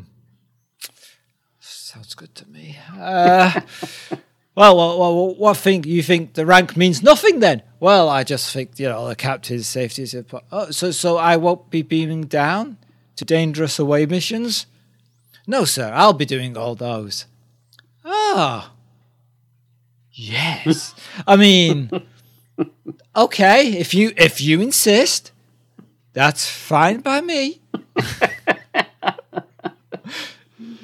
you could just go back, and lean back in your chair, and go, "This shit's easy." it, it makes sense that they introduced this because if you think back to the original series, I mean, all the main officers used to beam down all in one go, didn't they? well, yeah, it, would be like we saw earlier. It'd just be like Colm Meaney sitting in the bridge, going, "Well, bridge crew's dead." Um, uh, I guess I, I, I fly back to a star base somehow. Riker goes on to explain that having been a first officer himself, Picard must understand that the safety of the captain must always be his first duty. And he has no problem with any rules the captain makes as long as they don't compromise his safety. And he doesn't intend to back off from that position. And as you said, Picard's thinking, "Ah, okay. yeah, yeah, yeah. Woo! All right. One further thing, Picard tells him. He explains that he's not good with children, and Starfleet have. Go on. Sorry, it's like one more thing. When the sign on the door says, "When this cabin's a rocket, don't come knocking," you don't enter. All right, mate. yes, sir. Where's Troi? She's gone. She sensed this hours ago. Something very, very different. I'm sensing a powerful uh, mind. What, one further thing Picard tells him, and he explains that he's not good with children, and Starfleet have seen fit to give him a ship with kids on board. And seeing that a captain should present an air of geniality, it's Riker's responsibility to see that that is what he projects.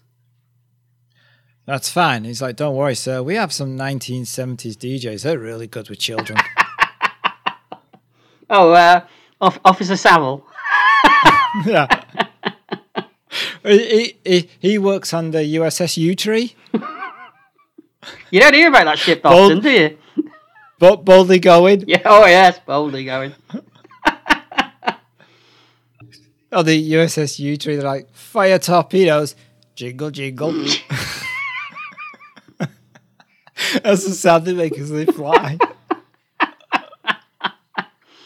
Oh dear. I hope people know what we're talking about.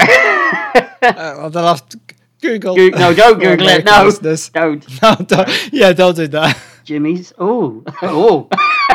oh. Finally, Picard softens, smiles, and welcomes Riker to the Enterprise. Riker responds with a big smile. Uh, this is, for me, the best scene in, in the first part of, of, of Encounter at Farpoint. Feels like the mm-hmm. moment that, as I say, something in Stewart's portrayal of Picard clicks. It's just two men in a room sizing each other up. It's it's well written and it's well played. I think. Oh, okay. No, I don't mean literally sizing each other. Because we know who'd win in that respect. Yeah, he's a big He's a man, big man. isn't he, Mr. He's a big man. He's a very big man. In sickbay, Crusher is examining La Forge by spouting exposition about how his visor works. He admits that it causes him pain, but he puts up with it because any treatment would affect how his visor worked. Riker arrives on the bridge, and he seems a little bit in awe of its size and complexity. Everybody is, Yeah. Paul. I don't understand why you can't comprehend this. He meets Worf and he asks where Data is. Worf tells him that Data is escorting an admiral who has been inspecting the Enterprise's medical facilities back to a shuttlecraft. Riker says, Why a shuttlecraft when it would be easier to just beam out? But Worf points out that the admiral is a rather remarkable man. And we cut to Data escorting an old man through a corridor. The man is bitching and moaning about not wanting his atoms scattered all over the space. Yes, it's DeForest Kelley. In a little Yeah. cameo as the Admiral, but we know it's McCoy. And it's kind of nice that they included this. It's kind of a bit like a passing of a torch. Although the original cast did go on and make two more movies after this. oh, they did, hmm. yeah, yeah. Well, wait, two more movies? Yeah, Star Trek 4 had already come out, so you've got Star Trek 5 and Star Trek 6 with the with the hmm. the whole cast together. I know that Shat, Shatner's in. I was, I was worried you were going to mention Star Trek Generations. No, that's not the entire cast. not, not, that, not really. Anyway, Data tells McCoy that at his age, he would assume that he wouldn't want to waste time in a shuttlecraft. And McCoy gets the hump. He is old. Ask, sorry. asking Data. Asking Data. It's the best joke you've done all day, Paul. Know. don't worry, don't apologise. And he asks Data just how old he thinks he is. To which Data replies, 137 years old. He looks good for it. It does, yeah. I, w- I hope that I look like that when I'm 137 years old. I have a feeling I'll look like dust, but, you know. I wouldn't worry. I mean, you don't look that good now. Oh, thanks, Paul. That's very nice of you to say so. Is this makeup a sort of recreation of the makeup from the classic episode of Star Trek where they all age? It looks very similar. Oh, I hope hmm. it is. I think it is. Oh, nice. McCoy checks Data's ears, telling him that even though he doesn't have pointed ears, he sounds like a Vulcan. And as they walk away, McCoy looks around the ship, saying that even though it's a new ship, it has the right name. And if you treat her like a lady, she'll always bring you home. And that's And it that's- for our first part of Encounter at Farpoint and the first part of this episode. That's right, folks. You lucky people. There's more to come. Obviously, we're not going to summarize the whole episode, but how do you think it's going so far? It's weird when you go back to a show that you know so well and you see it from the beginning again. Mm-hmm. You, you're seeing an evolution, aren't you? The actors don't really know their roles that well. The show itself's trying to find its feet. There's some questionable acting choices for sure, but it's it's only minor quibbles at this point. Yeah. I mean, on the whole, it's a good start. It sets everything up nicely, and I'm sure that the second part of the story will just as strong, won't it, Colin? Yeah, yeah, hopefully. hmm And I, I always remember like people to say that, oh, the first season of Star Trek Next Generation is the worst. But I, so far, I kind of enjoying this pilot. It's, it's nice, you know? Yeah, I, I hadn't gone back to watch the first season in a long time because they were the ones that we saw the most, I think, as Yeah. kids. And I've got to say, I'm enjoying it too because I, I I'd forgotten some of it. It's been such a long time Yeah. since I've watched it. I'd forgotten little bits and pieces here and there. So yeah, I'm, I'm enjoying it too. So that's the end of our first part of our Star Trek The Next Generation episode. Call it episode 100.1. hmm Yeah.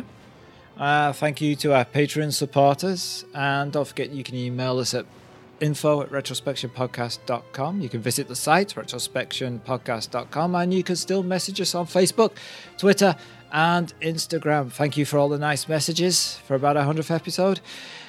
And remember, today you may feel like your life is just moving so slowly at impulse speed. But always remember, tomorrow you can warp to a whole new world. Goodbye. Bye.